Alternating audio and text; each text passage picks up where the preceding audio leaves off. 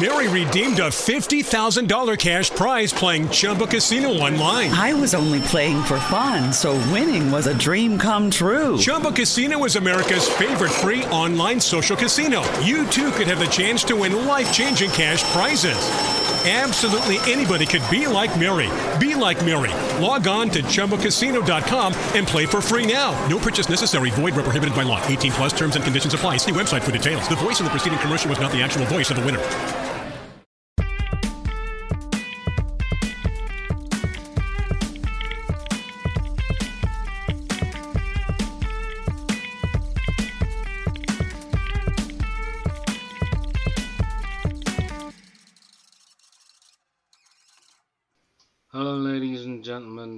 Boys, girls, and Technicolor, Rainbow, and Tween. Too late update podcast, I suppose. I don't, I don't understand what's happening. High energy today. Just we talk about was the- what was things from of the- ages ago. What was the name of the father in um, Father Ted? That Father Stone. yeah, that what you're aiming for? Just everything's rubbish. What's happening? We wanted to see Rage Against the Machine, Hodge. I really wanted to see them. Right, you can see the 1975. Don't want to see the 1975. I want to see Rage Against the Machine. Imagine how good the 1975 will be when they play that song they do. I assume. Well, Oh, in all fairness, they are quite a big band. It's just a bit of a weird.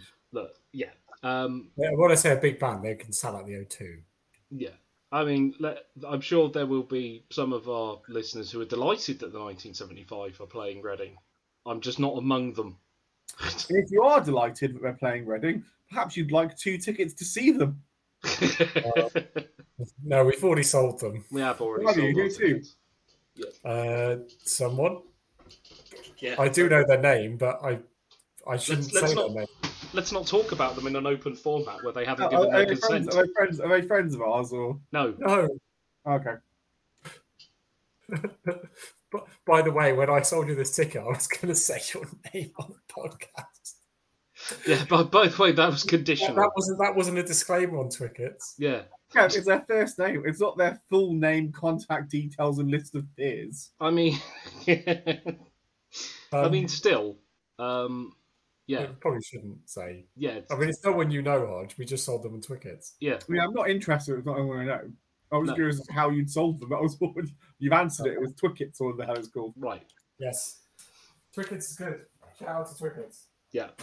So uh, yeah, that that's the news. By the way, that uh, like uh, uh, I was really excited to see Rage Against the Machine at Reading uh, next not next weekend, the weekend after. It's not happening because because he's hurt his leg and it's all sad. Well, let's hope they've already been booked for download. They were they, messing won't have been. Stage, having a laugh, trying to be funny, and now he's was all fun and game till he hurt his leg.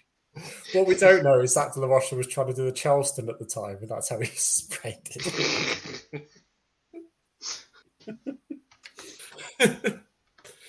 He's going to be on Strictly Come Dancing, and An impersonation of the old singing frog from the Warner Brothers cartoon. So you reckon when they took him into hospital and you had to check his leg out, all the nurses were like, "Hey, hey, don't, don't, don't, don't rage against the X-ray machine, Mister DeRocha."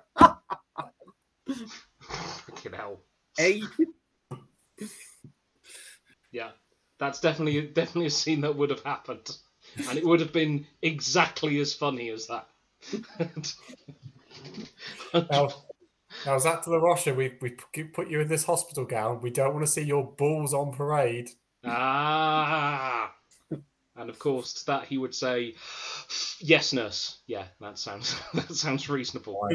I don't I don't want to be Yeah, exposing myself to members of the public and good staff working in hospitals. No. Thank you're you. you're you're a medical professional. I will give you respect, which you're due, and do as you have asked me to do with no profanities.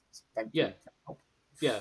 Yeah. Because we, because despite you know saying "f you" or won't do do what you tell me, Rage Against the Machine not cunts. So, oh, they were great until wish- they got political.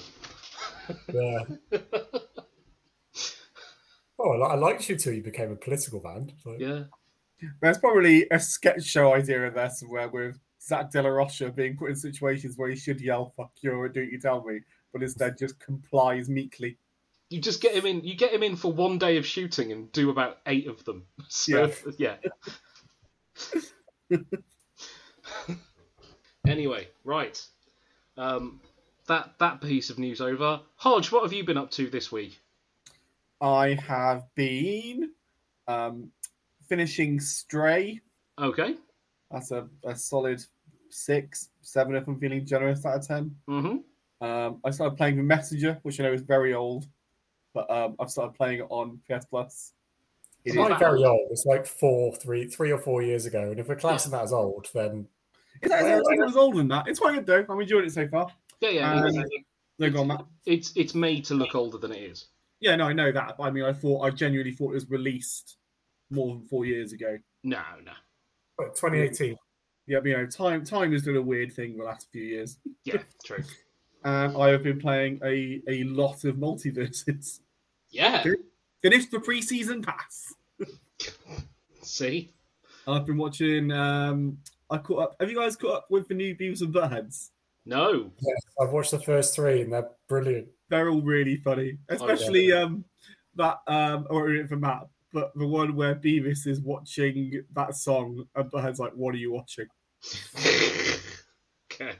Oh, the BTS song. Yeah, the BTS video is fantastic. I, I really like the one where they're doing the parkour video, and it's like, it's not Houston, dumbass. Parking lot. That's definitely Houston. I, I know Houston. Houston has car parks. So good. Why are you why, why are you always trying to rain on my parade? Because I've been to Houston, you haven't. What's wrong with you? Look, that tower. That's definitely that's definitely France. No, no, it's one of those oil towers right. that the Okay. Houston Oilers have. I've been um I've been genuinely pleasantly surprised at how funny it's been. To be honest, it's, yeah, been really I- good. I really like the one with the fire, which yeah, yeah, yeah. And um, and I'm nearly finished season two of Samurai Jack. Ah, I have gone back to the past, you could say, to catch up on Samurai Jack. gotta go. ready for when we draw it out. Yeah. What about you, Kev? Uh, I finished Far Cry 6 and talking about six out of 10 games. Yeah, is it? Yeah, I think I'm done with that series. I think what a series that was basically like, here you are in a place, go have fun. Um, there's some animals to hunt, and you make wallets out of it, and then there's bases to over to overthrow, and that's fun because you can do it however you want. If you want to throw a bunch of meat into a base and let a bear take everyone out, you can do that. To like, oh, it's just like it's just you have to do it this way now Right. we make you do it this way. We'll make it. It's it's just gone a bit too like I don't know. Is it? I, I feel like it's trying to be a a bit like a a Destiny style game with a bit of an RPG, and it's just lost the fun. See, I thought I actually felt it felt a bit more like weirdly like it was trying to be a bit too much like Grand Theft Auto. There may be a bit of that in it as Yeah. well. It's just lot. I, I, yeah, I really like Far Cry three and four. Hmm. This was this was better than Far Cry five, which was not good. Yeah. I'm But Far Cry five, oh, I need to I need to go three hundred meters. I will be attacked eight times on that route. yeah. like, all right, I'll just wander through the woods then because there's no one attacking me like on all the roads. I'm struggling a little bit with Horizon Forbidden West. I think it's just got to the point where it's lost my interest a bit uh, again. Um, so okay, uh, I I never came across that. I think the, the strength of the side quests and like finding out about each tribe just kept me going. And I, but the the gameplay's fun, so yeah, It's interesting that's happened to both of us though, Matt, but at different points. yeah. I, in some ways, back for it. in some ways, I think maybe the game's got the game's too like it's one of those things of I think in some ways maybe the game's got too much going on that it because I because whenever I play it, whenever I sit down to play it, I actually do have fun, but it doesn't how to put it it doesn't hold my headspace when I'm not playing it. I'm not like I really want to get back and play Horizon, which is a weird thing. It's like when I'm playing it, it's good. When I'm not playing it, I'm not thinking about it, which is I don't know how how you describe that, which is but that's what's kind of happening. So what I've actually started doing is I've gone back to an old favourite and I'm playing Batman Arkham City again for a little bit, Oh, cool. Yeah. Just because it's a uh, It's just an old favourite, and I don't think I've played that one since the original Xbox 360 version. Um, I've played Batman Arkham Asylum, God knows how many times, but uh, Arkham City far fewer. Yeah. So that and uh, what else? Oh yeah, interesting thing. Uh, I've been catching up with a lot of music that you guys recommended from your top 20 albums. Uh, and yesterday I spent the in, like not the entire day, but a good portion of the day listening to Year of the Horse by Fucked Up.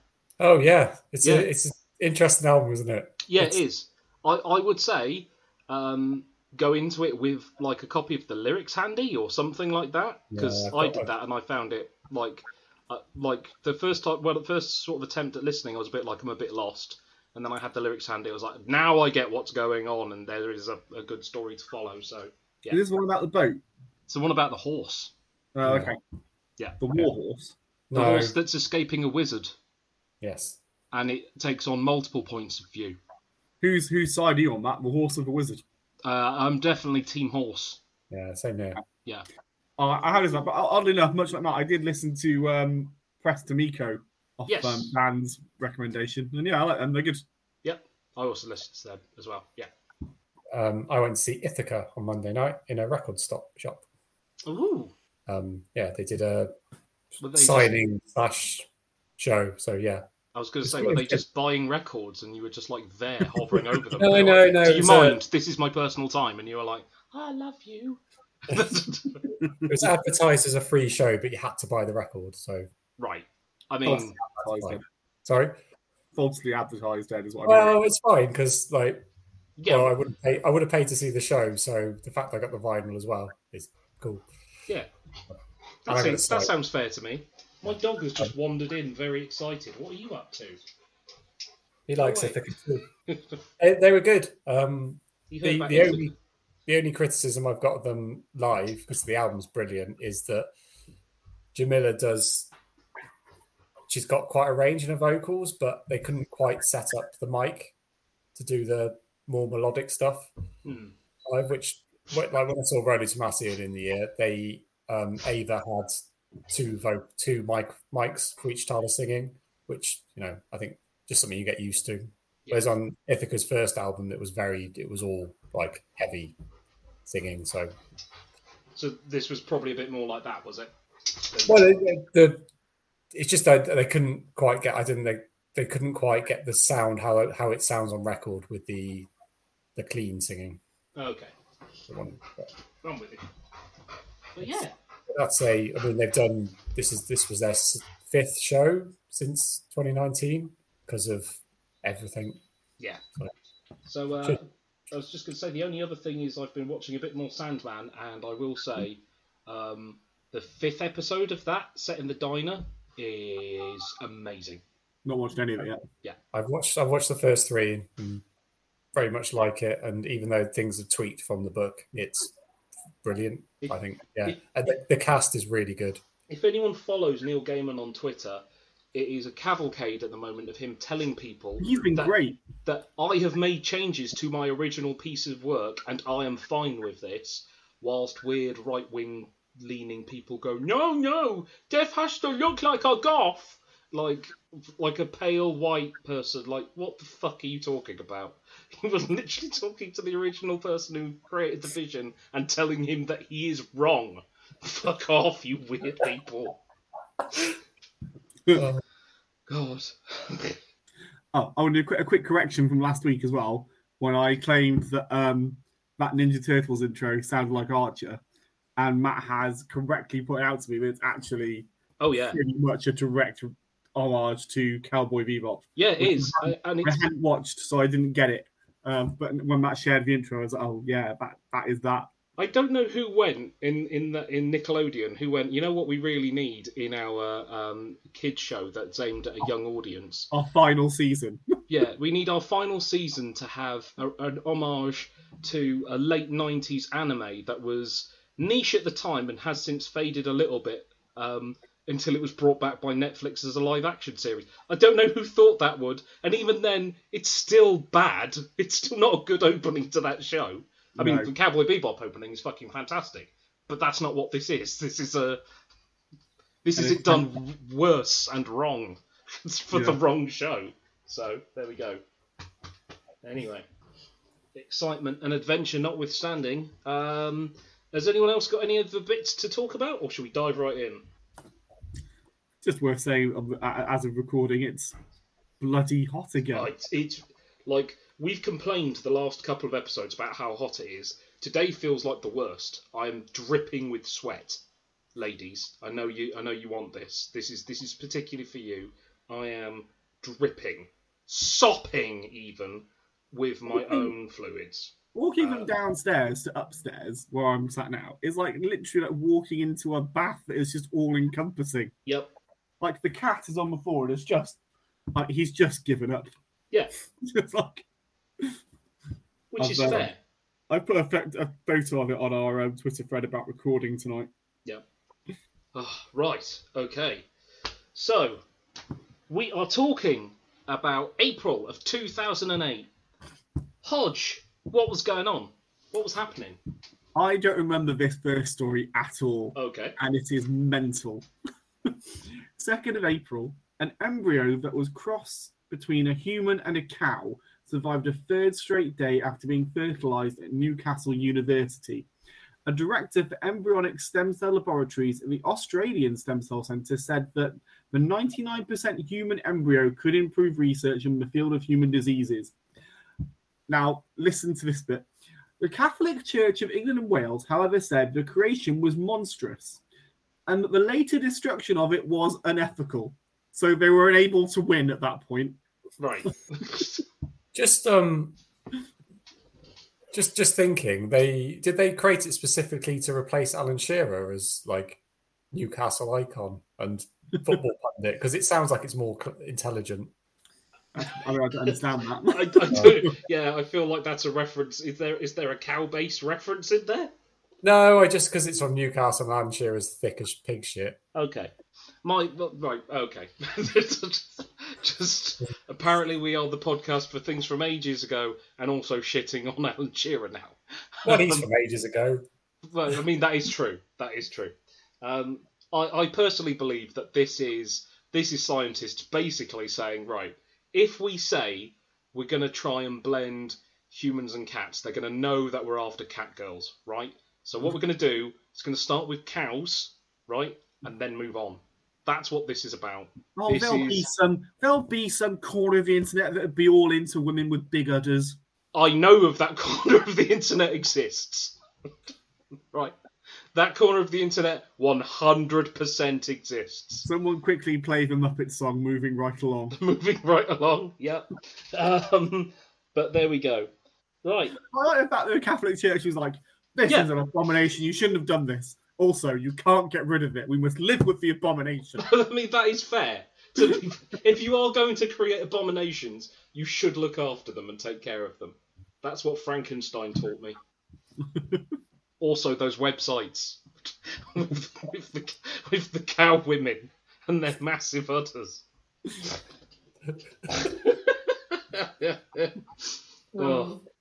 um, okay, let's let's actually If move on. if those websites want to sponsor us, get in touch. Yeah, they will. Like, might as well. Like, How many fucking- udders do a cat does a cow have? It's usually Like six. Right? I don't know. One cow woman, six cups.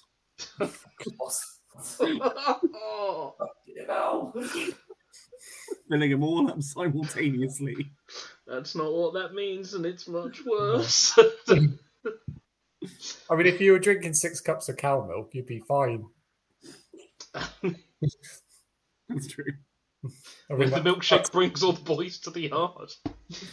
Yeah, that's that's the next the next evolution to try and infuse this cow woman with the Nesquik bunny. oh Jesus Christ! When I say that, I, I realise. funny, It's not, a, it's not a real living creature, though, Hodge. Well, he's keep also, telling you. made he's also nothing about him which imbues milkshake with a flavour. No, He's just a mascot for it. yeah, yeah. We're gonna have to replace with their DNA with Nesquik. Nesquik, because that's the same thing. That's the same thing as as, it, as. DNA and I'm- RNA. no, listen, I'm I am no scientist, but I reckon Really, you surprised me. I reckon You just throw a bit of Nesquik in in the in the test tube. In the test tube, okay. Give it a good old stir. Pour into whatever it is they pour it into to make the cow woman. Are, are No. we like? At, but at that point, isn't the woman bit redundant? Don't we just want chocolate milkshake cows? I mean, that would that would be better. Yes. Yeah, that would that would make that would that would be that would streamline the process because otherwise, what you've done then is cre- is given a cow woman sentience and then enforced her to slavery for chocolate milky goodness. I don't want to take the cow woman away from that corner of the internet because I'll get upset and angry that they had it and it's been taken away from people taken away from them. I mean, they will do. They will gatekeep you out of their community for adding this. Like, look, look, guys. They will be like, guys. I'm, I'm assuming all guys for some reason. yeah, well, Okay, yes. I'm not. I'm not interested in the in, in the cow woman. I just want the Nesquik. Just want the Nesquik. The, the cow woman is your waifu. That is all yours, right? I just just want un un. I, I, yeah, I don't. with the Nesquik. Just give me the Nesquik and leave it alone. Arguably, I've made this more complex for myself because I could just go to the shop and buy some milk and buy some Nesquik. But instead, here I am dealing with you people, wasting my Saturday. so just give me a gallon of Nesquik and I'll be on my way. You just start leaving it out for you like like a reverse milkman, he's back. so that you go away. And they can continue with their relationship with their abomination. It's when you make some kind of Nesquik based life form that. Muriel, What? what? Muriel, that could be a good name for it. Nah, it's not a good name for it. It doesn't work. Oh, M- like Muriel, Muriel. Yeah. Right. I see what you did there. okay, Heather is a good cow woman name. Um, so- just is. Um, okay, can we move on to seventh of April? The inquest into the death of Diana, Princess of Wales. Very first episode.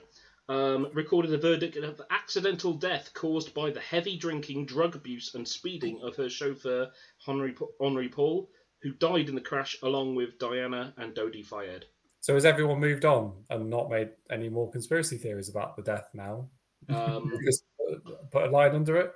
I mean, yeah, at this point, no. But it's, you know, it's uh, my favourite thing is where someone said, "Why would you want to assassinate someone in a car accident?" The least, like, the, the like car cars that have huge safety features. It's the least like likely Yeah. way of someone dying. There- There's a reason why uh, there's no hitman missions where you Yeah, Yeah. cause a car. Well, there is We- one. we we say all this. No, there, and but is there one where you're specifically driving? I, I know the one you mean, isn't there? There's one where you can uh, load up some nitro into the back of a display car and Or you make- can, you can, yeah. Or there's one where you're you kill an F1 driver by loosening a wheel and shit like that. Yeah. The thing is, you, you say all this by being an unlikely way to kill someone, but then if this were a TV show, you'd go from us saying this to a quick cut of the Queen sat there tenting her fingers like Montgomery Burns, going, "Good, good." Not on to me yet. Uh, then on the 21st, we've got BBC News has a major relaunch with BBC News 24 becoming BBC News and BBC World becoming BBC World News. What? Lots of things became other things. I don't Yeah. understand that sentence. BBC News has a major relaunch with BBC News 24 becoming BBC News. Ah, there we go. And BBC World becoming BBC World News. Right, okay. All the new programmes on BBC One and BBC Two have all had new looks, including all regional news programmes. Why? The, we're cutting that bit out of the fucking episode. That's just- and, and everyone cares about. BBC everyone News. cares about this. Um, It's not. It's not a reason- sh- shallow. Ha- it's not a shallow corpse of what it used to be, and everyone just hates it. Yeah. But the reason I included this was to highlight what an incredibly slow news month it was. right? I mean, that's fair. And I looked at both UK and US and world, and there was nothing else of particular interest going on. Okay. Surely, um, surely Obama was kicking ass in primaries around this time. Was that all done and dusted? Well, It wasn't in the in the highlights of the news I looked at. Yeah. Yeah. And Yeah. Kev, we saw presidents of the USA this month. Did Yes. you see Obama? It it was a big gig. He might have been there. Yeah. He wasn't a president. He wasn't the president at that point. So he might have been there. Yeah. He needed such a high security detail. Yep. Imagine you get to meet one president, right, of the United States, and you got to meet Donald Trump. Imagine that. Fucking hell. But why am I in prison? Why are you in Ooh. prison? Fingers crossed. I assume that's where I'll meet him. Yeah. Uh, uh, okay. Cool. So we will move on to music. Kev, what what was going on? Well, again, I I haven't specifically picked the uh, the most popular albums of the month. I just thought I'd bring up the ones that I was most interested in. Do you want to do the bottom one first? Because that might be something you two know a bit more about. Uh, me, no. I've never really listened to Flight of the Conchords much.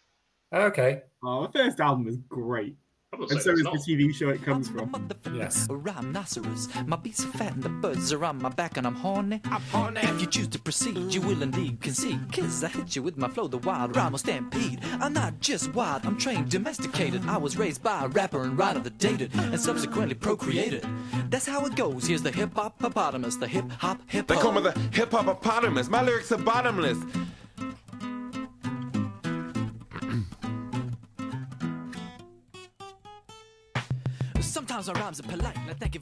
Yeah. So this was sort of peak Conchords, wasn't it? This is before they went off to do separate careers. But yeah, uh, Well, they First- kind of came and went quite well, didn't they? So they did this album, the TV show, did a second TV show, and then Yeah.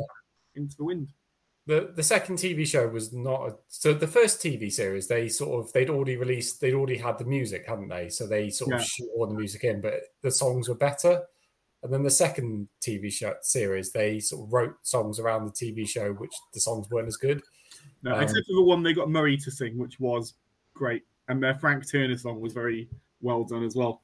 yeah I can't remember the second series that well No, not me. But I mean, it's a, bit- I mean, it's it's one of those comedy albums which works really well because it's it's not just like cheap shit jokes, and then No. lost its. It's it's in the same kind of league as Tenacious D. well yeah I Tenacious D the reputation's a bit tarnished now but because they've not been great for a long time but- Early Tenacious D. yeah well a similar thing wasn't it Tenacious D wrote songs for a TV show Yeah. Yeah. yeah, and then uh, for a film, and then whatever the last album was was just songs for no reason. Um, yeah, this was uh, I I remember liking quite a lot of this. I mean, like the I think the one I remember the most is like the the most beautiful girl in the room, and uh, I'm not crying. Yeah, I also really like the um the line that go. I think it's from the from the I can't remember which song it's on.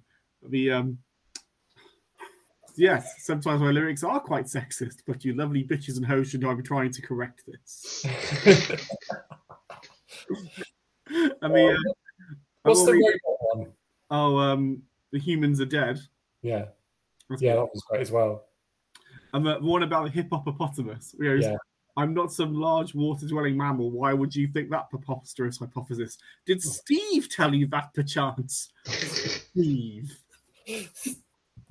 I do like in the TV show that they have all these songs that like happen within the TV show, and then every time they do a live performance, they just play a song. It's like, "I like to rock the party, you like to rock the party," and that's all. That's that's the only songs they actually play live.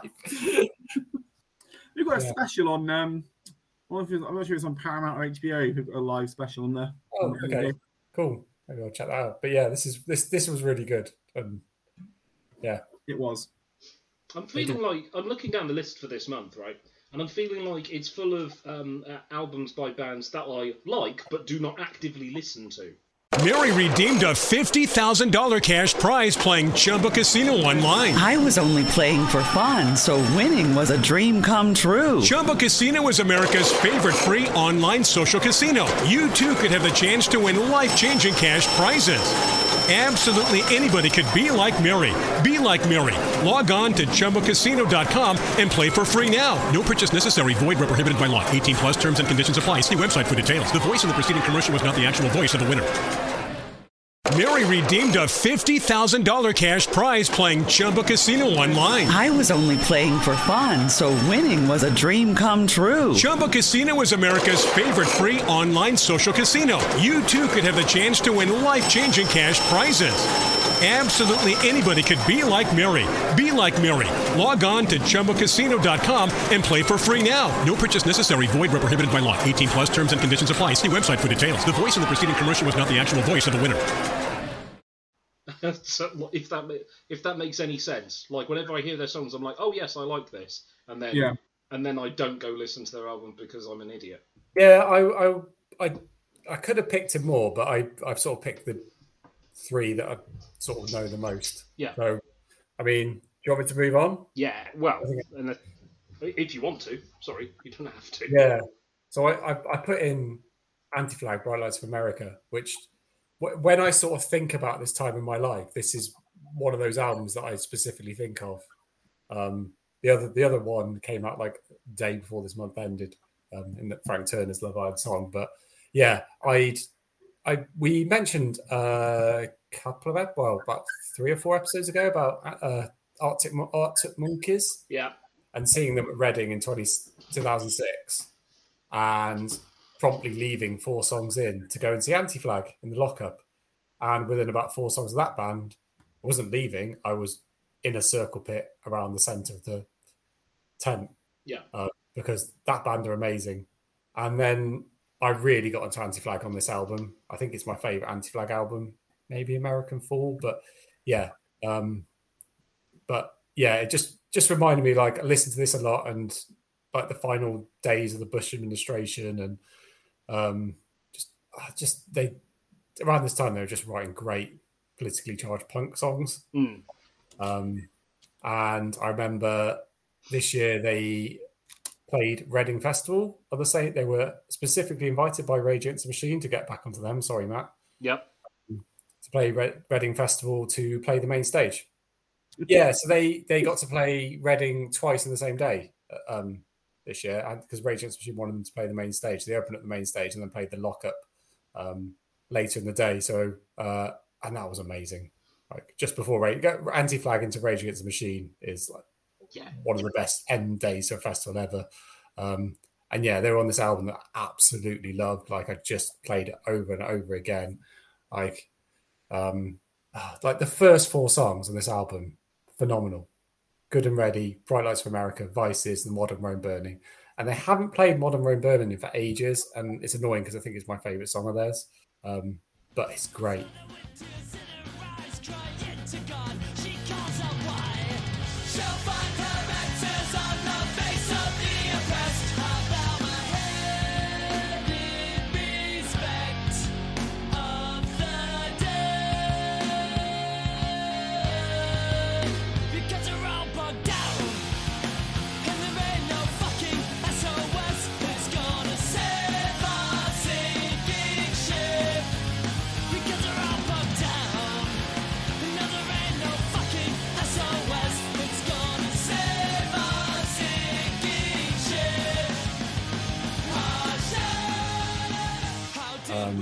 Yeah, I just, I, yeah, this is one of those albums I just know over and over again, um, and I love this band.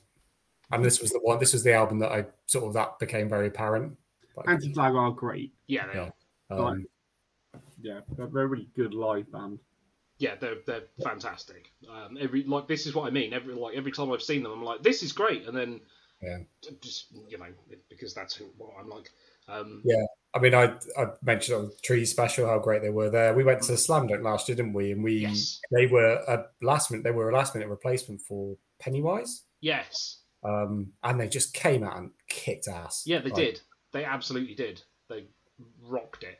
We've got Uh, 50 minutes. We're just going to play punk banger after punk banger, and we Yeah. just know how to own a stage. I would even say, um, bearing in mind Alkaline Trio was my favourite band, I found Alkaline Trio, yeah, they had audio issues as well on that day, but that was still a massively tough act to follow. I, I, yeah, I wouldn't have liked Yeah. to. Yeah, Yeah. I've, Yeah. yeah, they were on that straight after, weren't they? So Yeah. yeah, So um, yeah. And we said like, what if No Effects just came out and did that instead of just messing around? Like, yeah, this Yeah. is so. I, I so actually this is something I was listening to. I listened to a podcast, last podcast on, on the left, huge podcast. We don't need to give them a shout out. Um, but they do. They, there was a guy there who was saying it's like they hate it when uh, like bands and stuff start trying to do comedy because they're not comedians. It's like if you started doing your comedy gig and then you brought out a little guitar and you did a terrible song. It's like for, for three minutes. It's like no, no, no, no. Go back to go back to the thing Like, unless you are like Bill Bailey or the Conchords, please don't try and mix song, songs and comedy. Unless you are skilled at both, don't. Well, I, I think I think some bands are genuinely good at it. Like a Bowling for Soup. Yeah. I think they're, they're funny people, and I think some bands can be can make funny comments. Right. I think it's just got to be natural. I actually, I'd be fair. I, I would say I a performance. I prefer a performance where they interact with the audience and are funnier than a band who just goes from song to song to song. Because mm. and this is Yeah. where our, this is where our, our our tastes diverge a bit. But to me, I could just listen to a CD if I wanted to listen to song after song after song. I want to get something of the artist out of it as well, which what you get from them being in front of you and speaking a bit and maybe playing things a bit differently. If it's going to do the song, the song, the song, like I can, I can listen to that. Yeah, well, I suppose the thing is, live music, just like live comedy, it's about performance as much as it is Yeah. about. It's about feeling and like yeah, the, the- I, I know what you. I, I kind of understand what you're saying, but I think there are some bands who will just play song after song after song, but you get overawed by it and you just you know Yeah. you, you get lost in the moment. So, some Um, bands will just think- come on stage and just go, and Yeah. you don't Yeah. need. I'm- But I'm then there's saying- also there's the opposite of that, which is we're playing the fucking song, Yeah, we're playing the fucking Yeah. song. Yeah, Yeah, I'm not saying ones who play the song well back to back is bad. It's it's just wouldn't be my preference. yeah. Yeah. Um, but I, I think some some bands can do the comedy. I think that the problem is when bands let it disrupt the flow of the set. yes, Yeah, yes, that's what hundred no percent. effects do. Yeah, yeah. we could all agree that.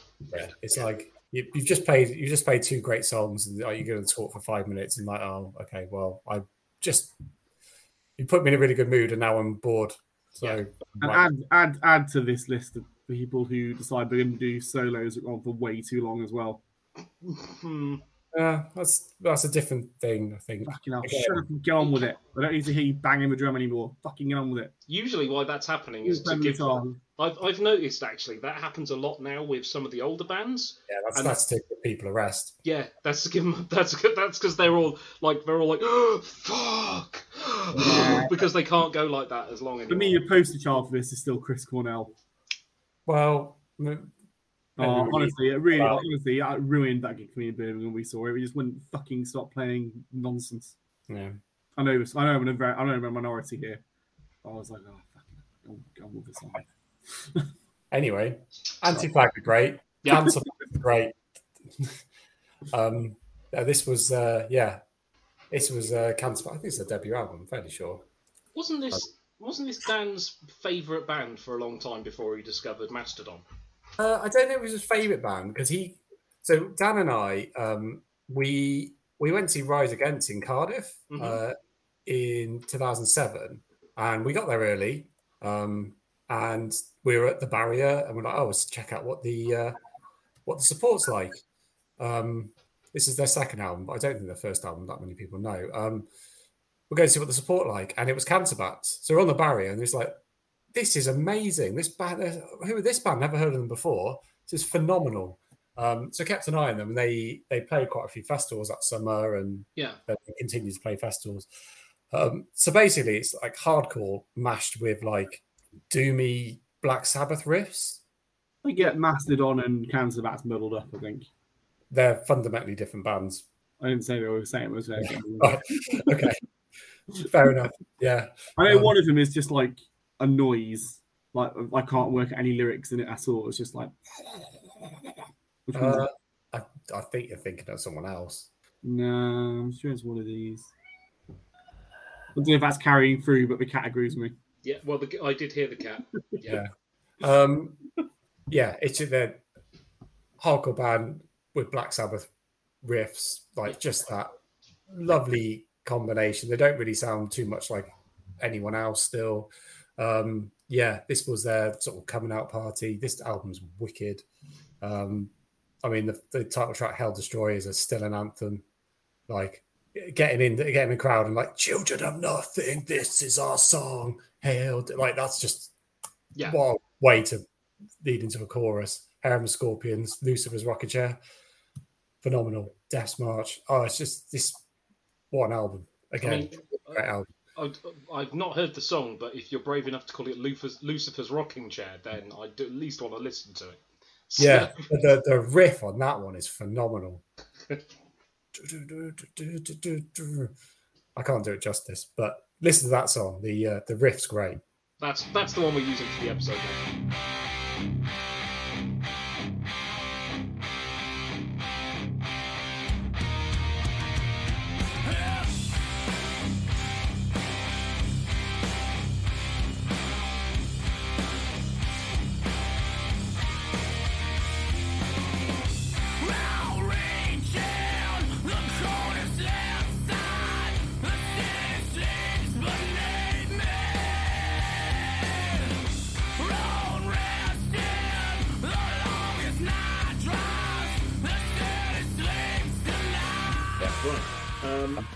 Yeah, and yeah, so um, yeah, Dan Dan got into this album band a bit, and then he like, didn't bother for a couple of years, and they kept releasing great albums until until Dan stopped listening. So Dan, if you are Yeah. listening, you are Oh, he- responsible for the death of the cancer bats, and you have to take that responsibility on yourself. And I always assumed it would be the cancer that finally got him. Well, they, no, they released another album this year, which is good. Not as good as their 20, 2018 album, The Spark, which uh, The Spark That Moves.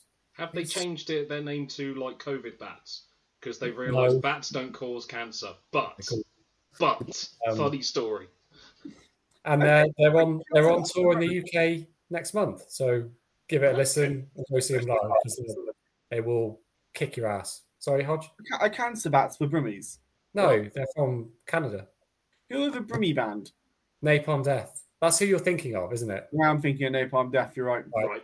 Right. So we can add Napalm Death to the list, whereas I get confused between the cancer bats and um, Mastodon. We could also also get them mixed up with Napalm. I mean, It- it's weird how that it's weird how that happens because it's got nothing to do with their musical style. No, no, Because I got Rise Against and Enter Shikari mixed up for the longest time. really? Yeah, yeah, just like like that one band was called the other thing. Nothing to do with their actual musical style.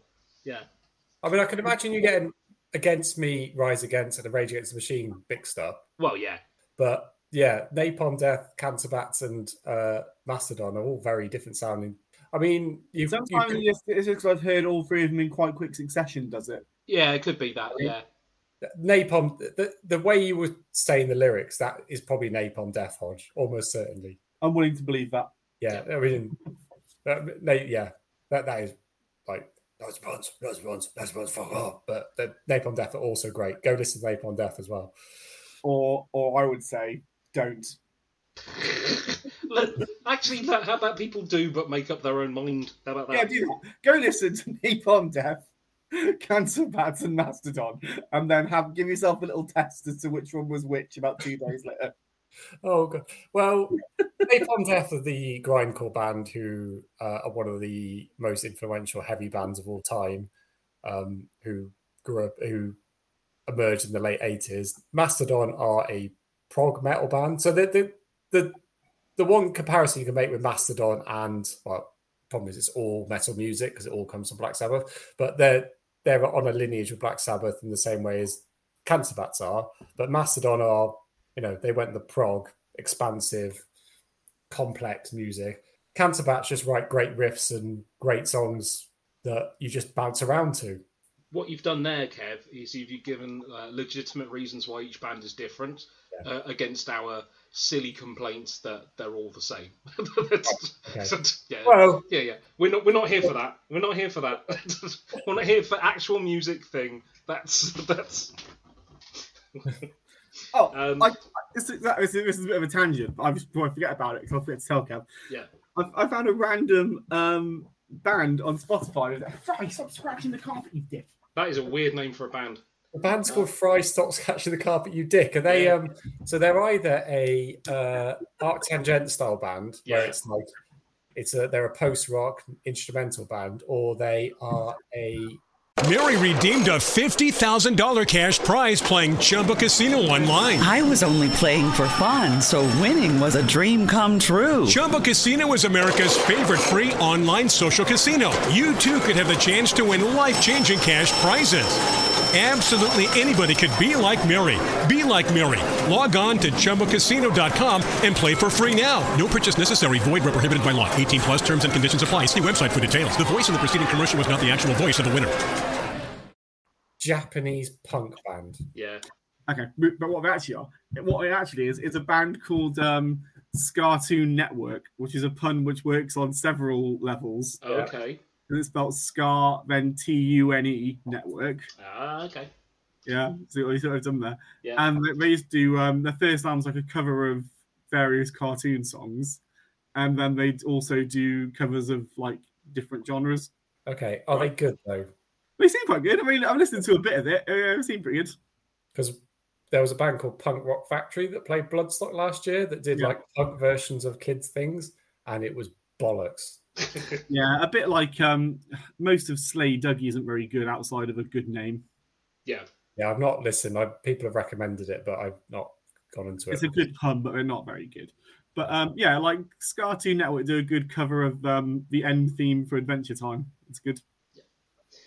Again, speaking of music that isn't very good, um, the music that uh, was top of the charts uh, for the 5th of April up to the 19th was American Boy by Estelle and Kanye West. Once again, proving that the best thing about Kanye West is when he's not the only thing in his songs.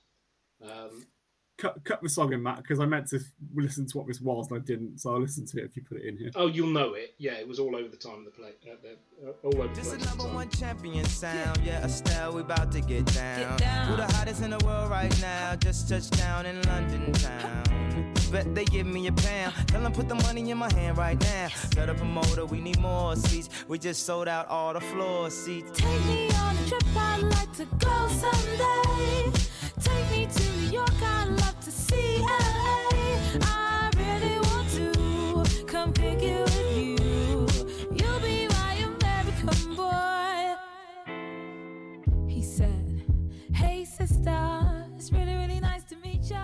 This is the post song. Thank you for putting that in there, Matt. um, this is how the sausage gets made.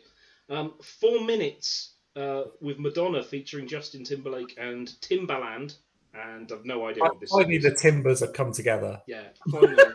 with, with an old skeleton. yeah. Harsh. I mean, yes, but fair. Yeah.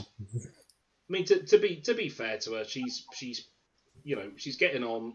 She does look apparently very good for her age, um, and she still puts out songs that people like. So they're not songs I like, but But you know, criminally, I will begrudgingly give her some respect for being old and still doing things. but also Four Minutes by Madonna featuring Justin Timberlake and Timbaland Yeah, is, according to Spotify, only three minutes and nine seconds long. I mean that's that's not okay, is it? No, it's Well, outrageous. Maybe this four minutes was referring to something else that happened in their lives. yeah. I don't care. The song should still have been four minutes Why? because it's called Four Minutes. It makes a Come strong on, point. Catch up. Um, So all songs that have like things like that in their title should be literal. would If make that- would make seven se- that seven second song would make that very very Yeah. short. You'd have to get a lot about racism into seven seconds very quickly. Okay. Um. uh, In I mean, the the Fear album, of a Friend album, hours should be more than one hour long. Should be two hours at least. I don't think it is. yeah. Um. In the album charts, we've got Rock Ferry by Duffy. I don't even know who that is. No, She's didn't. like a bad clone of Buffy. she's she's the she's the Buffy that didn't work out. But they Is it one of the seven Duffs? Yeah, possibly. wow. uh, then we've got uh, Accelerate by So REM. I, I saw that and I was a bit surprised because I remember about this time, uh, REM, I think, split up around then, but they'd been booked to play the Millennium Stadium here, um, Ah, like around this time, and it sold so poorly they had to put it in the arena. I think they ended up just cancelling it. Like, that was supposed, like, Millennium Stadium's like eight- 80,000 seats. I'd- Yeah. I'd- probably more if you add in standing people. Um, and yeah, they had to go to the arena, which is about seven and a half thousand. Like that's quite a come down. So I was surprised they got a number one album. I thought people had lost interest, but REM were really good. REM were good in the eighties and nineties. I mean, I- I- it's weird, right? I always think of REM as one-hit wonders who keep, keep kept having extra hits. I know mm-hmm. that's a that's a weird way to think of a band, but that's how I think of them. They had like I think they had like album after album, like Yeah. mega album after mega album, like Yeah, I mean that's eighties, early nineties. Yeah, they were big. yeah. My, That my, I- I'm not here to tell you that my perception of them is correct. It is far from correct, but that was like the only way I could describe how I feel about them. A bit like the um the, the like the B52s or something like that. Like I Oh, know, yeah, yeah, yeah. like they they weren't one-hit wonders, but they felt like one-hit wonders to me. Now I the how many B50 times REM the fuck the B52 REM people. The REM people are fine, but the B52 people they're gonna come they're gonna come for me in the night now. Did they Along with- rock along with the cowgirl people? Did they write Rock Lobster? Yes, Yeah, okay. That's And the other one I'm thinking. And Love Shack. Love Shack. Glove slap. Yeah, that one too. That was also them. It was actually them. yeah. Um. Okay. We also Uh, we- we also had Rock Ferry by Duffy and Konk by the Kooks. Oh, that was the one. Yeah, Co- yeah. Rock Ferry came up again. What? Uh, Konk by the Kooks. Konk. Conk Smash. Uh, I'm guessing that means none of us know anything about that album. No. I mean, yeah, I, I, you- you've had a go at me for dismissing indie landfill in the ba- past, but You can have a go at this one because I don't think. I we've got won't, any- I'll, I'll, I'll leave it. None of us care about the Kooks. None of us care about the Kooks. Um, I'm sure someone did, possibly the Kooks, um, but possibly not. Um, okay, in terms of video games, um, I'm going to kind of go. I'm going to go from the bottom up here. So we've got the Okay. World Ends with You, which I assume is the Nintendo DS version. Yeah, Yeah, that was the only, that was the first version, wasn't it? yeah. Yeah, Yeah. well, it would have been the version out at this time. There is another version now, but yeah. Yeah, I think they Yeah, made a sequel, which I don't think had the cultural impact. Well, not not that it was massive impact, but like people love this game. World Ends with You Club, isn't it? The sequel, I think. Yeah, I just don't. I think people. It's one of those ones. Well, that people wanted for years, and then it came out, and I don't think it moved the needle much. I No. think it's because it was on the DS. I think that was a, a thing. People thought, No, oh, no, no, no. That means World Ends with You was really big, but the Yeah. sequel, which was out on the Switch a couple of months ago, no one really cares about. no. I think it's too. It's just one of those too late. You've got to hit. Oh. You've got to. You, you've got to hit the when it's popular. Like people were wanting it for like years, but you kind of want it four years after, like three or four years after the original, when Yeah. people are excited about it. Right I- now, it's like, oh, okay, yeah. And the port was a port of the the port they did recently to consoles was a port of the mobile version of the game. Apparently, it doesn't port very well. No, it doesn't. I bought I bought the game, um, and for whatever reason, you still need to use touch controls, and I was not happy with that. If I buy a console port of a game, I don't want to have to use touch controls on it. Frankly, not Did when there's you- a better option. Did you play it on the DS? No, I played it on the. Um, I didn't play it on the DS actually. Uh, it skipped me. Um, I've like I've got my older brother, other people who I, I was around said it was really good. Um, It is I really just, good. I just missed this. I think at the time. I played it a bit, um, but I didn't really get into it at the time. I'd, I- why. I really enjoyed this game. It. I hadn't played a Persona game at this point. It does sort of have that feel hmm crossed with a bit of those uh like they call them nonary games like uh Romper, but it's an action game like that kind of feel Yeah. Oh, the sort of like visual novel thing. yeah, but like all, all the stories all the Yeah. all the storytelling is visual novel style and you're you know you're given i think you're you sort of think there's this sister part of tokyo where people get sucked into and they're given like seven days to live if, but they have to complete this game and you have to help partners on the way Yeah. Um so and you get into fights the, the only the, the only bad thing was the sort of touch control fights which weren't as great as they could have been Yeah. um, but everything else around the game was great. It was dripping with style. Like your clothes made a big difference how you fought. You had to collect these badges. You had to wander around Tokyo and different regions. Again, reminds me a little bit of Persona Five. Um, it's not as good, but um, but yeah, I remember loving this at the time. Um, Yeah, and, and, and it was successful to get enough uh, sequel. I would say the one thing, Hodge, you actually concatenated two different things when you talked about the sequel, because there is a uh, World Ends with You sequel, but there is also a game called The End of the World Club. That's what I was thinking of. Yeah, but they're, but they're different things. Are they not related at all? No. Oh, okay. Um, the The End of the World Club, funnily enough, is by the people who did Danganronpa. Ah. There you go. So, like, it's understandable why you'd get that. You know. Yeah. Also, worth pointing out is um, the World End of You has a well-reviewed anime adaptation. Oh, okay. A lot of- A lot of Japanese games seem to have this anime thing that I don't. I suppose I'm not like on Crunchyroll or anything. Like I probably should watch the Persona ones because I imagine I'd like them. But I think they're on Crunchyroll. I think. yeah, I Right. would say no. okay. No? Yeah, I checked out the uh, Persona 3 version of the anime. Don't. Yeah. It It's like, it skips a lot because it's trying to stick a 100 hour game into what is probably going to be 12 episodes of an anime. yeah, Um, World Ends with You is only twelve episodes and one season. yeah. I think that makes sense. World End with You is not is not as long a game. I think you basically have three separate partners. You do three weeks in this world where you survive for those three weeks. Oh, okay. Yeah, What's stupid though, right? Is I mean, granted, it looks like it's available on Crunchyroll, I think, but like, what I don't get is like it's twelve episodes. The Blu-ray's two discs. And it's fifty quid. Hmm, that could be rarity more than anything else. yeah, that's probably why. Yeah.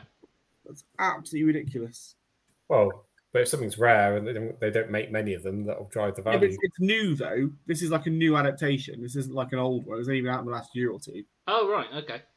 Well, mind you, that's still the thing. They make limited versions of these now. They are Yeah. like they are made as collector's items. Mhm. Yeah. Stupid. Um, uh, next up, we got Valkyria Chronicles. I have played this. I didn't get on with it. At the Really? time. I didn't Oh, get have on with it at the played it? No, I've not. I've not played this. I love this game.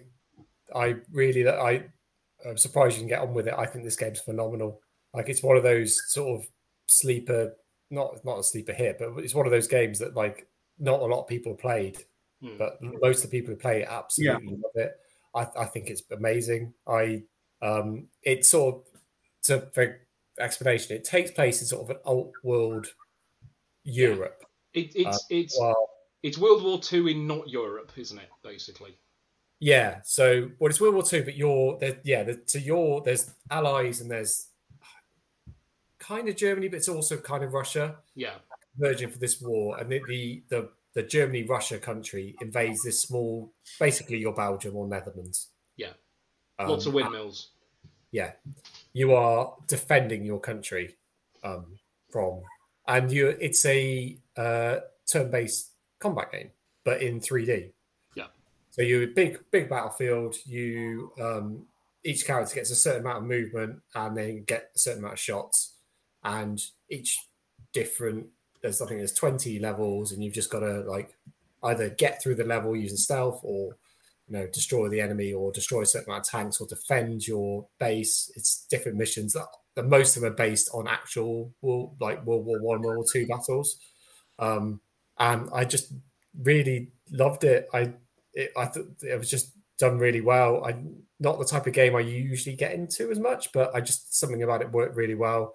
Um towards the end of the game you do have to be ultra cautious about how you position your characters um but other than that, you yeah, it's really great. I and I got really swept up with the storyline. You are just this small group of like freedom fighters who are basically just we want to defend our country. Yeah. We, you know, you've invaded our country. We will stop you. We are under resourced, undermanned, but we care about it more. And then there's this whole thing about you. Um, the, the, the name Valkyria becomes a. There's these ancient storylines about the the Valkyries. So it's sort of imagine if the the Norse Valkyries had actually existed and there was a lineage of them. So they had existed as a separate peoples within this alt Europe, and there's there's uh, Mary redeemed a $50,000 cash prize playing Chumba Casino online. I was only playing for fun, so winning was a dream come true. Chumba Casino is America's favorite free online social casino. You too could have the chance to win life changing cash prizes. Absolutely anybody could be like Mary.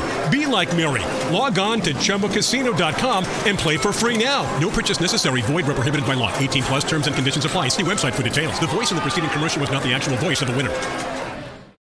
um, descendants of them throughout scattered throughout Europe, and the the Germany Russia side has one of these Valkyries that just the first time you see it on the battlefield, it's just like, oh, it's taken out all my tanks, Right.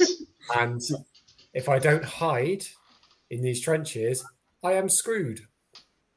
Um, and then it turns out one of the characters you've been playing for that, throughout the games, like um, uh, like a moment where they're all going to be destroyed, is like just suddenly has this awakening. It's like, oh, cool, she's a Valkyrie too.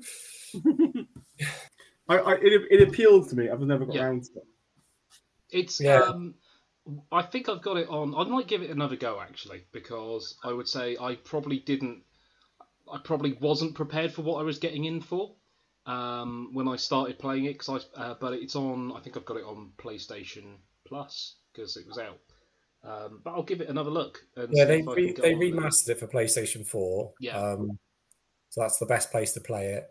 I I love this game, but I mean it's it, it is a strategy game, and you are you know it's turn based strategy, so it's not quite the same as a grid system. Probably like the old tactics games, but it's No. very similar in that you are restricted in your movement. Like a Yeah. you know a scout can go quite fast and go quite far, but they're you know Yeah. you know they need to flank they need to basically sneak up on people to to make an impact um your heavy gunners pretty defended but they can't move very fast you know you've got a tank uh, but tank has a weakness if you know there's there's bits in tanks if you can get to the, get to them you can destroy them you have thing rocket it's all very well balanced it works really well like at no point I at no point you felt well, that's not fair I think the only bit is the last level is a bit difficult unless you find this specific hiding spot Uh, okay. I found I, I the bit I found I got to I think the first boss, which is like a big walking mech thing in I a think that's desert. quite late. Or is that even this game? No, it is. But don't worry. Um, yeah, Oh, oh, I, I think I know the one you mean. yeah. And it was like I, I felt like I was like, hang on, I can't actually do anything. Um, so Yeah, you need to keep. I think you need to keep careful with the cannons, and then take out. You know, you. It's it's again. You've got to be careful. It, yeah, it's not the type of thing that sometimes you will fail and you have to re redo retry it. But it does allow you to save after every turn. So you are you can save it like oh if I've messed up I can I can come back to a save that was like five you know like a couple of minutes ago. So I'm not you're not screwing. It's not like a final fire emblem where you're Mhm. you can and there's, there's no permadeath. Yeah. Um, Okay. yeah, I, I I really and the story was great and it yeah I they released a second one that came out on the PSP that wasn't as good. The third one never came out over here, and then Valkyria Chronicles Four sort of went back to this this format, and I think that's available on the PS4 and Switch as well. And that one's Uh, really okay.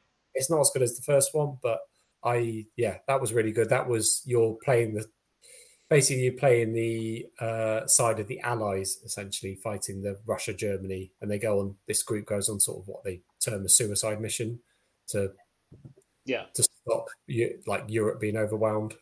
But yeah, and weirdly, it's published by Sega. Yes. It's one of Sega's franchises that they own, that they own and don't do anything with. Um, Well, I mean, they did they did make a game like four years ago. shush.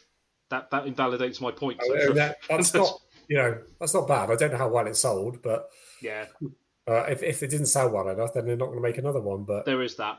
Yeah. Sega Um, have have kind of become the house of Yakuza and Sonic. I mean, they have they- they've made four of these games. They have backed these games. It's not Yeah. I'm you know it's not oh it's not the EA oh this Dead Space game has to sell like ten million copies, or there was not making another one. Yeah, exactly. Right. Speaking of games that sell shed loads of copies, um, it's Grand Theft Auto 4, which um, arguably the worst of the 3D Grand Theft Autos. Yeah, Yeah. In some ways, I don't I don't think it's that controversial, or I think it easily is the worst. Yeah. Yeah. And I'm not a massive fan of five, but I think five better. five, five, five. Uh, I I thought was decent as as in you can actually play it and control it. It Yeah. it makes sense. Um, parts of four do not.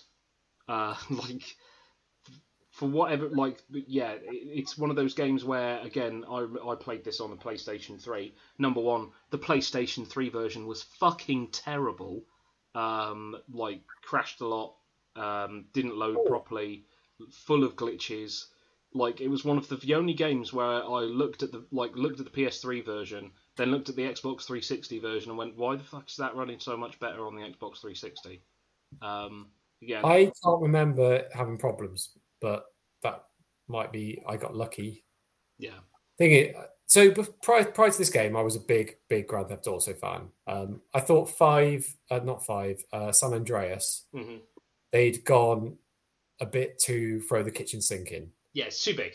San Andreas is It's- too big. It's too big. There's too many mechanics. Like, um, basically, I think they've decided like every little bit that's from every little video game that we can see, we're going to throw into this game. Like, I don't really need to like maintain my weight by going to fast food restaurants all the time. It's like I don't care. Like, Yeah, let's not do this. And there's just it's it's yeah, there's too much to that game, um, but it's still fun.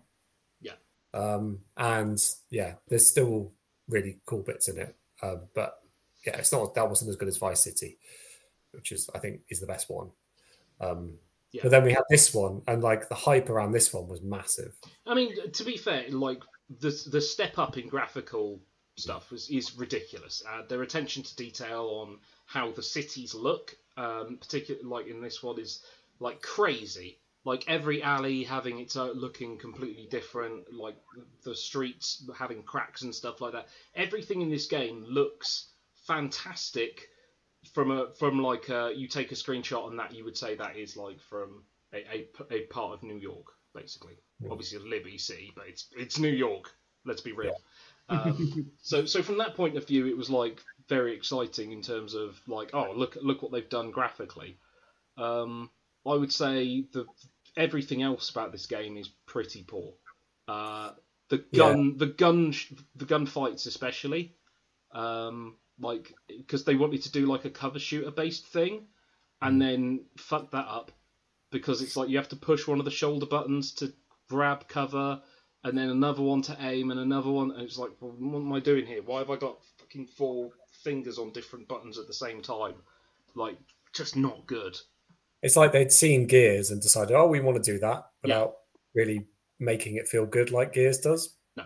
Um, So uh, the there were missions where it's like you have to kill your target and catch up with your target, and I'm shooting this target through the window of my car again, claw motion, and like nothing's happening, like because it's basically it's scripted a chase sequence that you have to do before you catch up with the person so that you can kill them. That's bullshit. Do not do that to people.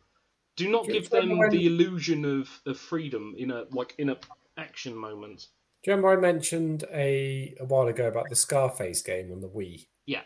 and how like you could the, the, one of the things where the Wii actually stood out was the fact that you could drive along and you could motion you could aim with the point the you know the Wiimote Yeah. to shoot people you're in the car. And it's like, oh, this feels great. This is like, you know, you can't do this in other grand and, and like, yeah, I think I played this around the same time. Yeah. Um, and I was like, oh, for God's sake! Like Grand Theft Auto Three, they understood the limitations. Most of the missions, you would chase someone in a car and then Yeah. knock the car out and then run them over. or, or follow them and that's it. It wasn't it wasn't shoot out the window at them. Yeah. Yeah. Um, Um, the other thing about this game is the fucking incessant text messages, where it's like like the, like it's like uh, you you have people you can hang out with, and Yeah. if you don't hang out with them enough, they get upset and stuff like that. But it's like it fucking doesn't stop. yeah, Yeah. and it's not like Persona where it's like, oh, I really, you know, there's a game reason to further relationships, and or or it's really interesting, like Yeah. you want to do it. It's just like, oh, I'm trying to. Yeah, I don't really want to do anything with you. Like, you can come play darts. Like, yeah, but the darts suck. Yeah. You can come play bowling. It's like I've got Wii bowling. Just Yeah. leave me alone. Go away. I'm You going, I'm going to delete your number. Bye. Oh, If it- and and then you know they, they also tried to do they also tried very hard to make and they did this in, at Red Dead Redemption as well they tried very hard to make the main character Niko um, make him feel like a good person in a bad situation but it doesn't fucking work for Grand Theft Auto it was just like every every mission is like, oh, I don't want to do this. yeah Yeah, but you keep doing. There's no option not to do this. What are the consequences if I don't do this? yeah Like what? At, at least I feel. I mean, I we we've discussed in the past my criticism about Red Dead Redemption, but at least I feel John Marston he he's worried about his family. Yeah, Whereas like Niko, he's boring, and the only people he sort of talks to is his brother and yeah, they his sort of cousin. throw in Yeah, this Irish girlfriend at the end, and they're like, oh, Yeah. like his brother's terrible.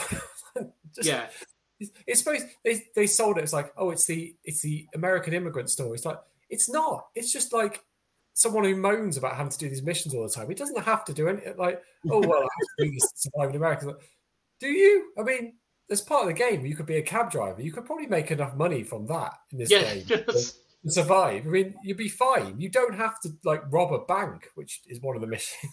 yeah. Just Like- you're doing it because you have to do it because the game. Yeah. You know, there's no. They don't. They don't seem brave enough yet in a Grand Theft Auto game to like. You either do it that this this person is making the. So you either go the Last of Us route where this is the story. This is our game story. This is the story. Yeah. But everything makes sense. Like I understand why this person made the decision. I may not agree with it, but this makes sense why these people are acting this way. Yeah. That's how you do it. And they kind of did that with Red Dead Redemption 2. In fact, I think they did do it with Red Dead Redemption 2. Yes. You know, it- Red, Red Dead, I, I think the thing. So I, I just want to kind of talk. So the thing I appreciate probably more about Grand Theft Auto Five compared to this is in Grand Theft Auto Five they just went, "You are criminals." Yeah. Yeah, like all all three characters are criminals. They are assholes. They are criminals. They are not like they are not good people. And I think for like That quite gives you rightfully, license to do anything, then, doesn't it? yeah, I think quite a few quite a few people went, I don't like these characters because they're awful, Yeah. nasty criminals. They are which is a which is which is a fair complaint. Um, I think that I didn't mind that because I was just right. You criminals. I'm not meant to like you. like you know. Yeah.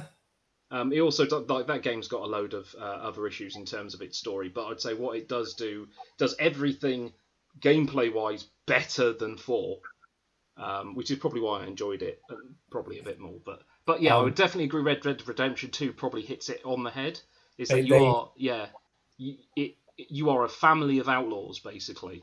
Yeah, and there's a, they sa- they sell a reason to live this life, and it's like a lot of people did this in America because they didn't want to live Yeah. by the, the state's rules, and like, yeah, it's that Firefly thing. Yeah. Um, but uh, yeah, so we've got, but yeah, Niko is just it's just annoying. Like, oh, I why why are we doing this? And like, well, don't do it. Can I not do it? Can we do something else? I mean, it's not even like a.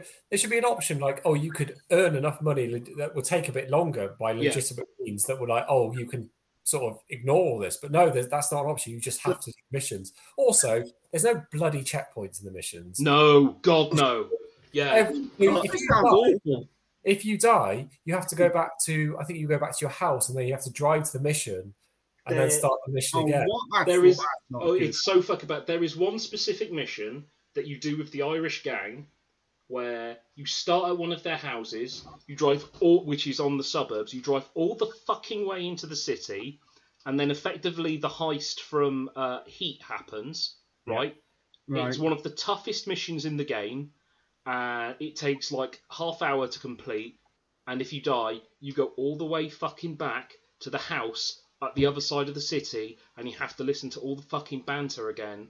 And it's like, kill me now. I am. sometimes I- I'm amazed I completed this one.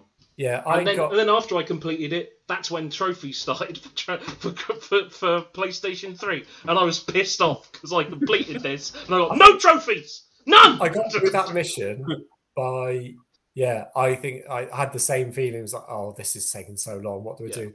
I think because at, at the end, basically, you're it's just it's a six star police thing. So Yeah. you're like every single police thing is onto you. I think I managed to get into the subway and like ran through the subway, dodging the trains Yes. because they couldn't find you there, and eventually got outside the range of the police. Like this is. I'm not sure this is how you wanted us to do this mission, but Yeah. I'm not doing this again. I, I IGN gave this 10 out of 10. Yeah, It's, uh, I, it's I Rockstar get they do get a pass for, for things. they, they seem to get a pass, Yeah. um, and I I know they do throw their weight around a bit. Yeah, well, they spend a lot. Like it's Take Two. They spend a lot of money on advertising for things. Yeah. Um, Take Two Interactive, um, which is why you'll never see one of their basketball games, which are pure shite, um, below a seven. Um, but yeah, th- this is, uh, and- and the thing is, I think, I, I think the thing is, and I would, I would say I'm guilty of this. From a technical standpoint, as in, like I say, the graphics and what they did with the city was Oh, yeah. really good. The, Um, the engine worked. It was yeah. It was again. It was Yeah. they they Grand Theft Auto Three is one of the most revolutionary games of all time. Yeah. At, at the time, people were like, "How have they done this?" Yeah, it was Um, it was pretty amazing, and this this kind of felt like the next evolution, Hmm. but it was like it's weird to think that this was clunkier and harder to play in a, in a lot of ways than Grand Theft Auto Three, because at least Grand Mm. Theft Auto Three didn't ask you to do about eight things with your hand. Yeah. Yeah.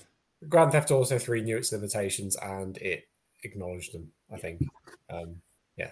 So it was uh, yeah, I uh, this isn't this is a very flawed game. Yeah, this this again, the worst Grand Theft Auto, I would say. Um, Yeah. by a considerable margin. The worst Grand Theft Auto though isn't a recent re-release from a mobile port.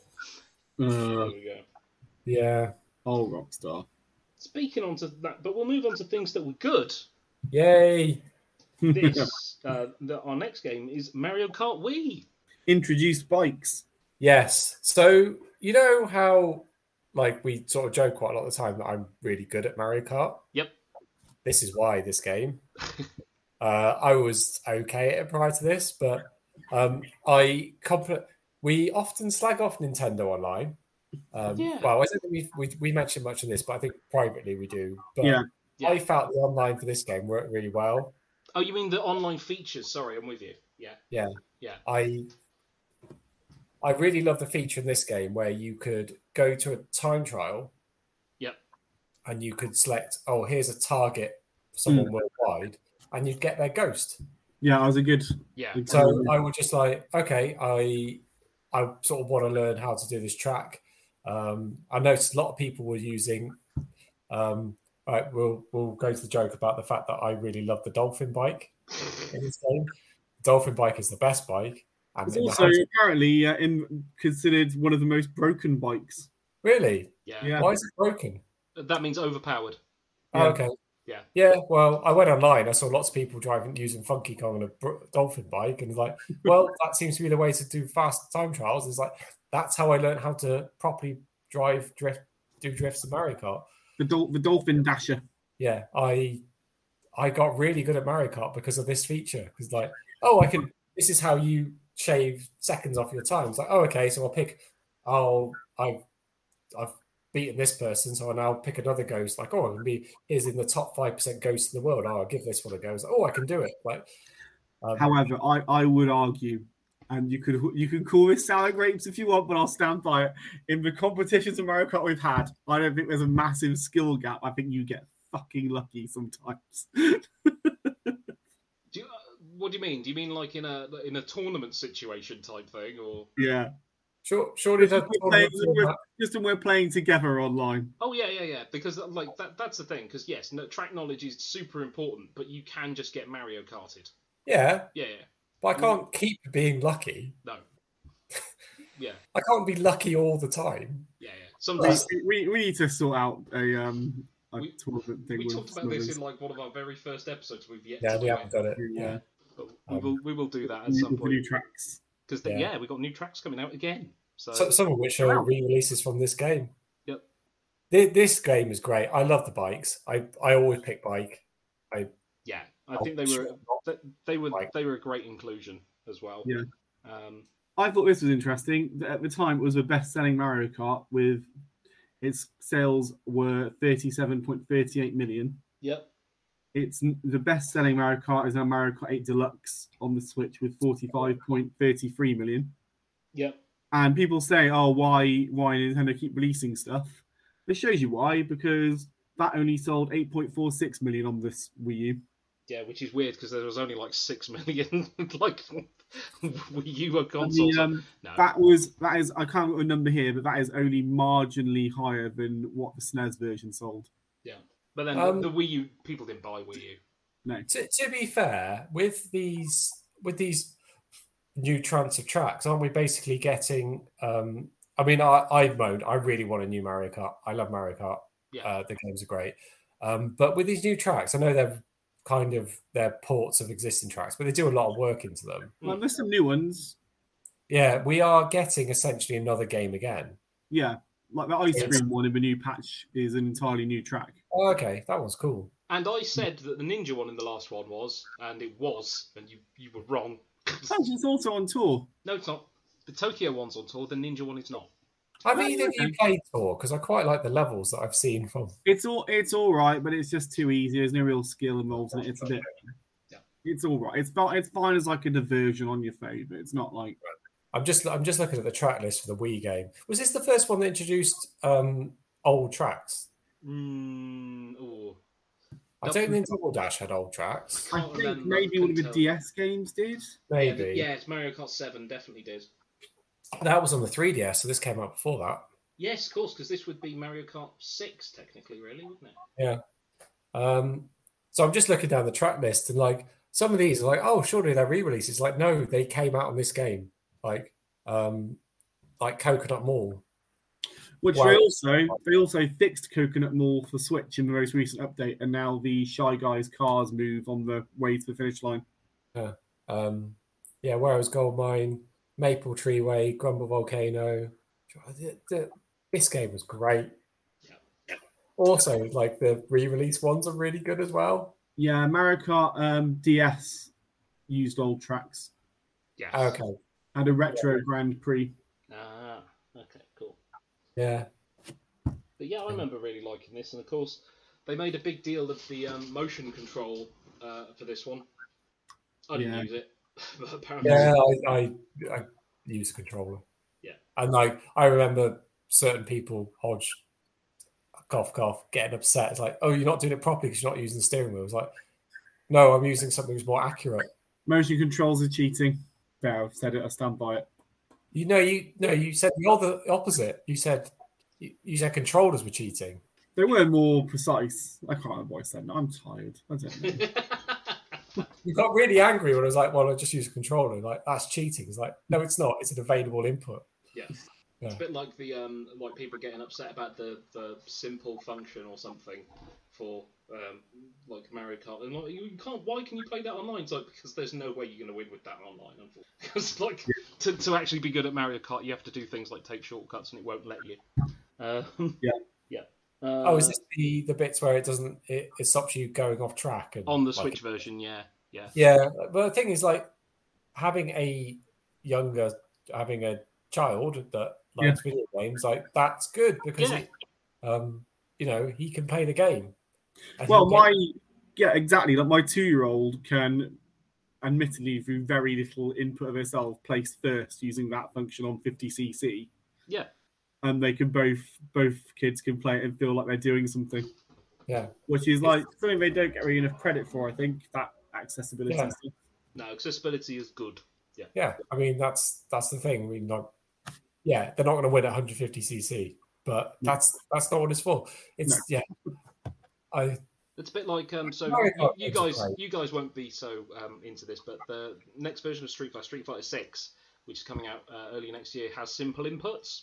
So you can just push up and a button and you'll do a dragon punch, or down and a button and you'll do, uh, you know, uh, a tatsu kick. Or What, what you're telling me is it's got smash controls. Pretty much, yeah. And a few people I- have been like, a few people have been like, hang on, hang on, that's taking the skill out of the game. Well, the thing is, it isn't because it also actually removes like half your button combinations and things, so you can't do full combos.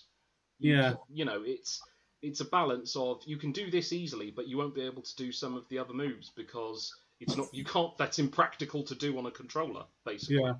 Yeah. But that again, that would be a good thing. Like if my, I don't, I don't know what rating. it- uh, Well, Street Fighter doesn't have blood, does it? So No, it- no, it's Street Fighter's fairly. We used to play Street Fighter when we were kids. Yeah. Um, but like, if my son was like, "Oh, I want to play that," like, well, you can because you, Yeah. we could you could do the special moves. It's you know, it, it, I, Yeah, I don't. exactly. let- Let's make you know, vid- try and make video games accessible to all. And I know there's the sort of pushback from people who like Elden Ring and Demon Souls and Dark Souls and stuff like that, and like, oh, get good. But you know, let's try and make as many things uh, for as many people. What what's the problem? Yeah. Um, yeah. People. I'm with you. Um, okie dokie. So we will move on um, to movies. Um, This was a light month, wasn't it? well, uh, w- w- again, we'll start at the bottom of the list. Uh, forgetting Sarah Marshall. Well, It's, it's a light month apart from the one of the films. Yeah. I I just put this until I checked the UK release dates. This was the only film I could find, and I don't know if any either of you have seen this. I, just remember think it. of this as fancied the um, the what's it called? The God, what's his bloody name? Jason Segel, No, Paul Rudd, no, Jonah Hill, Zac Efron. Russell Brand. the Russell Brand film.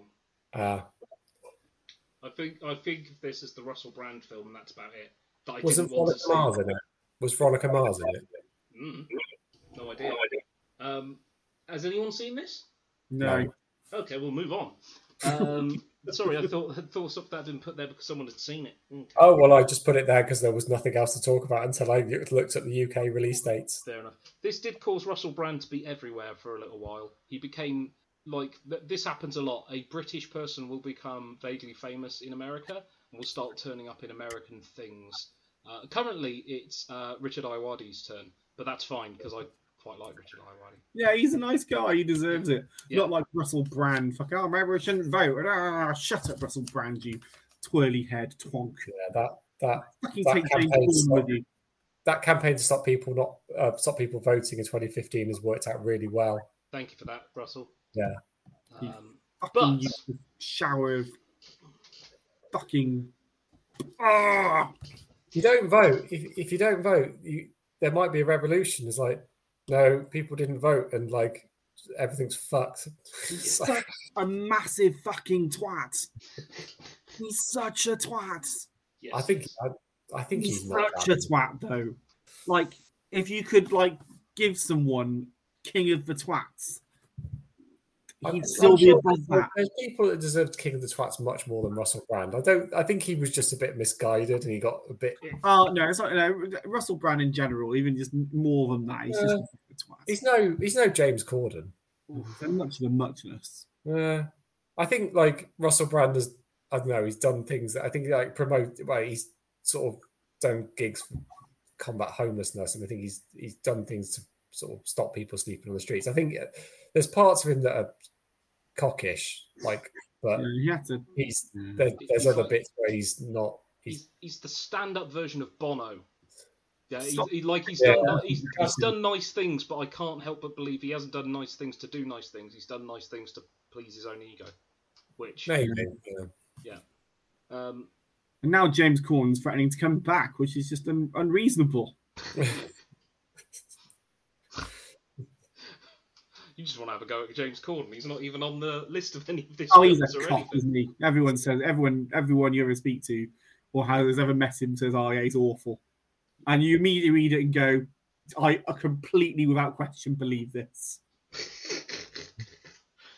Welcome to the Too Late Update podcast, where we assassinate the characters of Stealing, British people who are popular in America. stealing Crichton's idea to do interviews in cars and making it look like his own. Right. Anyway, the other film that was out didn't star James Corden. Um, Oh, can you imagine? no, Can you it's- imagine what this would have been like with him in it? no, we can't. It's arguably, it's up. one of those like history goes a very not like the history, but like pop culture history goes a very different way if this film isn't good. Yeah, yeah, it does. Who would he have played? Um, Sorry, Who would he have played? who would James Corden have played? Yeah, Uh, Happy. yeah, it's true. Oh, There you God. go. Yeah, yeah. Um, there you go. Um, this is, so it's Iron Man, the Yeah. first Marvel Studios movie. Yeah. Uh, and I'm going to say something which you should know. Before this movie, very few people would have known who Iron Man was. yeah, that's true. He was a niche comic book character, very important in Marvel like comics. Hmm. So when I say you know nobody, I mean general audiences, right? Um, if you knew comic books, you knew Iron Man. If you knew fighting games, you knew Iron Man. But generally Yeah, but- speaking, outside of the general like nerd sphere, no doubt fucking clue who this character was. he had a cartoon in the nineties, and he was a guest in one of the episodes of the Spider-Man cartoon series, and that Yep. was like so. One of the interesting things about this film, so Kevin Feige, who's like the head of the uh, Marvel Studios. Yep. Apparently, he put quite a lot on the line on the success of this film. The rights to all the Avengers were put on the line if this film to, to if this film wasn't a success. Yeah. So if yeah, if this film wasn't a success um, and it lost money, I think Paramount would have got the rights to all the Avengers. Or And some would- company, some company used to finance it. He was like, yeah, it's one of those like ultimate gamble things. Like, I think I can make a great Iron Man film. I think I can make that into the Avengers. I think I can, you know, everything that's happened since the MCU is the, you know, the, like Avengers Endgame is the biggest grossing film of all time. You know, MCU's everywhere. Yeah. But it's all based on the fact that this film was a success. Yeah. And also, people forget the time. Robert Downey Jr. was damaged goods, like massively damaged Yeah. goods. Like his career was over. Yes. Yeah. So you gambled all that on this film on a character not many people know, on an actor that people had written off. Yeah, And I mean, there, there's there's a Simpsons joke, isn't there? Oh look, Robbie Downey Jr. is having a shootout with the police, but I don't see any cameras. like, Yeah. you know, that that was that was his image. Um, he was a guest star on Ally McBeal Yeah, because that was the only thing that would book him, and they I think they had to take him off because he was he got he got done for drugs again. yeah, Um, like this this was this was his light, and then the film came out. It's like this film's great. yes, Robert Downey Jr. is Tony Stark. It's so perfect. They nailed the tone. The tone for this film was replicated throughout most of the MCU. yeah, um, They just seem to get it from the off. Like compared to, I mean, all right, later in the summer, Dark Knight comes out, and Dark Knight is a, one of the best comic book films of all time. yeah, But it's very dark. This was very bright. This was very fun. This was, you know, not. It- It's still fairly grounded at this point, but it's not like Uh, we talked about this. Funny enough, the last time we spoke, we talked about how Marvel did a really good job of uh, grounding you before leading you into the, the wider, more insane world. Got Uh, with his Guardians. Guardians was the launching point for that. well, yeah, yeah Oh, Doctor, the Str- and then first Doctor Awful- Strange. Yeah, but you the first Yeah. time it really kind of went a bit mental was Guardians of the Galaxy. Was it was the first time it went off world and went into you know talking animals and talking trees and Yeah. like, like no one knew who the Guardians of the Galaxy were going into that. Oh yeah. Um, whenever we do the Guardians of the Galaxy is one of my favourite films of all time. Um, uh, like it's, I think that stands alone as a film, um, as Hmm. well as part of an MCU. Um, but yeah, uh, this this film is also like it, ju- you're right. It's very grounded. He starts off in you know not Afghanistan. Being kidnapped by not ISIS or at the time not Taliban, and uh, being forced to make weapons for them, and forges himself a suit that looks not unlike the Iron Giant, and then and then escapes. Well, but it's it's similar to the first. It's it's the origin story from the comics. Yeah. But apart from the Yeah. comics, it's Vietnam, so it's it's a similar thing where it's just like this this thing I could make in a cave. Yeah. Yeah. And But then, obviously, they haven't done it. and then the rest of the film is kind of him, um, cre- like basically he wants to atone for the fact that he doesn't care. But that but his whole thing at the beginning of the film is he doesn't give a shit about anyone but himself. That's his whole. That's his whole. Yeah, but he he finds out that his weapons were used to Yeah. were sold to the terrorists. So yeah, it's he, he um That it's just sort of the idea of I'm not hurting anyone, so I'm okay. And then he finds out that actually his inattention and his inactivity is hurting people. Yeah. Also, apparently the um the film wasn't finished writing before they were filming it, so they hadn't written most of the dialogue. So a lot of it was done on set. I think you could tell that in certain scenes. Yeah. Um, particularly the pizza scene, like the the scene where the, the bad guy comes in and gives sorry spoilers, but mm, yeah, the bad guy comes in and gives him pizza. It's like you can't have one side. You can't. Yeah. yeah. Um so yeah, this this film I, I, it's not one of the best MCU films. I think it dips in the the, the middle act isn't is a bit slow because Yes. it's basically figuring out how to make a good suit, and then it suffers from the thing of like, oh, a lot of Marvel films have the enemy, the, the bad guys just has a bigger version of the thing you've got. Yeah, yeah. Yeah, but as a first time out, it's just the the way they nail the tone and the character the, the character of Iron Man is just so good. Yeah, I mean, considering like uh, again, the other fi- you mentioned it, the, the other film out of the summer superhero film was was Batman, and these Yeah. are both films about billionaires basically buying their own superpowers, and, Yeah. and they are both so tonally different. Yeah. You know, um, th- this was very much a kind of this again.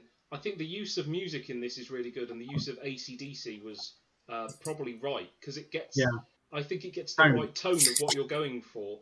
It's fun. It's you know, it's uh, it's exciting and fun, and it's in your face. It's not like there's not big brooding superhero fanfare themes in this film. Um, it's like he comes thing to you know uh, to Thunderstruck and comes into Thunderstruck and stuff like that. It's like it's this is about excitement rather than I'm a brooding person and I've got deep feelings. It's like it's like I'm going to do things because I've got money and it's fun and we're going to do this and it's going to be good. That's it's interesting. I I think you could probably write. I mean, if if you do media studies, you could probably write a thing about the diverging points with Marvel and DC this Yeah. summer. In the, success of Dark Knight and the DC films were had to be dark and yes, to the detriment. Because yes, Batman needs to be dark. yes. Batman needs to be dark. The rest of your characters are not. That's what Batman does. Whereas like Marvel, like, oh well, we've made this light, bright film with great characterization of this this sort of damaged person, but you know, Yeah. it doesn't doesn't need to be all like maudling. Um, Yeah. And that sort of set the tone for the MCU. Yeah. For and- until, well, it's not not changed really. I mean, they it's still got that. I think John Joss Whedon solidified it with the Avengers, but it's got that Whedon s Favreau thing built in. It's um, Yeah. that that's how it feels, and it's not. I mean, there's the odd thing that's feel different, but not too much. no, Like I, I the mean, the, the one thing I will give is like Marvel more than anything else is that they they do stories about people with superpowers, Hmm. and it is like it focuses more on the people, whereas um, DC try and focus on an idea. If Yeah. that makes sense. Like, oh, wouldn't it be weird if this was the case? What if Batman fought Superman because of reasons? What if you know, um, the Justice League didn't really want to get together and fight. Like th- those are the idea. Like they keep coming up with those ideas, and then I don't think they follow through in terms of characters. Because, I mean, tell me what Cyborg from uh, Justice League is like, or actually any of the characters. Like, tell me what the Flash in Justice League is like, other than he. Sex pest. Yeah, it's sex pest. Yeah, i- in the film, and, and in real life. Yeah. Um, yeah, which is worrying. Um, but there we go. Um, the only the only person that has a character in the DC is Wonder Woman. yeah, Um, so And- and it's just, just isn't that a shame that she had to be Wonder Woman eighty four? Um, but yeah, Well, at some point, Yeah. Um, It's a conversation for another day. it is. But there we go. Um, so that was movies. I think we can uh, agree that uh, forgetting Sarah Marshall is better than Iron Man, hundred percent. Right, I'm looking down our list of TV. There's a lot of supernatural on this list of TV. yeah. So I couldn't find much on TV, Okay. but Supernatural, really. Supernatural series four and five are among my best, uh, my favorite seasons of TV ever. And this is towards the end of series four. And I looked at the episodes. I was like, I'll just pick one, and then I just picked three. Okay. Yeah, pick one, Kev. All right, I'll pick the first one. Is so it's where Supernatural goes meta. Okay. So they they're on a hunt and they go to a comic book shop and they someone says, "Are, are you like LARPing right now?" It's like, "What's LARPing?" And this is the first time I've ever heard of LARPing. Yeah. And I'm like, what, what's LARPing? It's like live action role playing. You're doing the characters off the Supernatural books. And like, Oh, What? right. So it's when they discovered that. It's basically where they discover that they are also fictional characters. Yeah. Basically. so it, they they find out this series of books that um, have been written that go up to the end of series three, uh, and that they said, "Oh, well, how do I know you're a real fan? Do you have the tattoo?" And Yes. so the Dean and Sam show their tattoos because they've got this tattoo that stops them being possessed by demons, and then the the Clark's like, "Oh yeah, I've got one as a tramp stamp, basically." I do remember this was good. Yeah. And then they, they follow it and they find out like so how far are you through Supernatural, Matt? oh, I'm like th- well past this. Um, I'm But how season far are you? ten. season ten. Oh, I can't. Okay, but d- uh, uh, so they, they meet Chuck for the first time. yeah. And So- I, I quite, my, my favourite thing about that is when they meet Chuck, he apologises for the shitly written episodes. he's, like, he's like, "Yeah, you shouldn't have to have endured bad writing."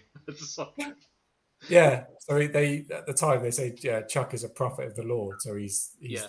they're talking about this. This is a this period of history is the like the Book of Winchester, and the you know it's the Gospel of Winchester that um, yeah, this, this like like part it's part Revelations type thing, and like Chuck is the one that's writing down the story for future generations, and it just so has been sort of been picked up as like this niche internet thing. yeah, I also like um, the bit where Sam and Dean, because because by this point their um, acting, the comedic acting has really come along by this season. Yeah, Like they've got the timing down, they know how to react to each other, and their reactions when they discover the corner of the internet which is shipping Sam and Dean is fantastic. yes, yeah, that's very. I think he mentioned like, oh, some people ship. I don't because they no, they hadn't introduced Cass at this point, and because the Cass doesn't exist in the books because the books end at series three. Oh right, yeah, Um, so the, the books, the books got. I think I think the publisher cancelled the books when Dean went got sent to hell. So it's like that's a bit of a horrible ending because that was yeah, Where it was meant to end, wasn't it? yeah. no, it, it was meant. No, the series was supposed to end at the end of series five. The, Oh, okay. uh, Eric Right. Kripke, who works on the boys, who show with the boys now, is, or he had this five season arc. Um, but yeah, see, but season three was one of those. If it, like if in an alternate universe where Supernatural been cancelled and like oh it ends with Dean being sent to hell, that would you know can you imagine that? It's a bit like Yeah. um, I feel like the ending of Angel or the ending of Sarah Connor, Chron- like one of those like oh I fuck say off. the ending of Sarah, forgetting Sarah Marshall there. no Sarah Connor Chronicles. Yeah. Um, which was really fucking good. Um, Sarah Connor Chronicles. Yeah, Um, well, I, I, that was around this time, but unfortunately, it wasn't this month. But Yeah. we'll, we'll get to that at some point. Um, yeah, um, I mean the yeah, so that that's the episode I'd pick out because it like the character of Chuck is obviously very big in Supernatural, but I don't Yeah, know. he's great. Yeah, Yeah. quite quite an important character as you as you go along. Um, Yeah. um, but I don't know what Matt knows about that. So um, Well, yeah, I know- John, John I- yeah. was the episode where they introduce uh, Adam, who was a third Winchester brother. Oh, Right, Christ, okay. forgot but they introduced it in such a horrible, like a horribly supernatural way. In that they find out that uh, John Winchester had had another family that he seemed quite happy with um, after his after his wife had died, and they they he had another boy, but they find this out after the boy's been horribly murdered by ghouls and is dead. Oh God, right, okay. Yeah.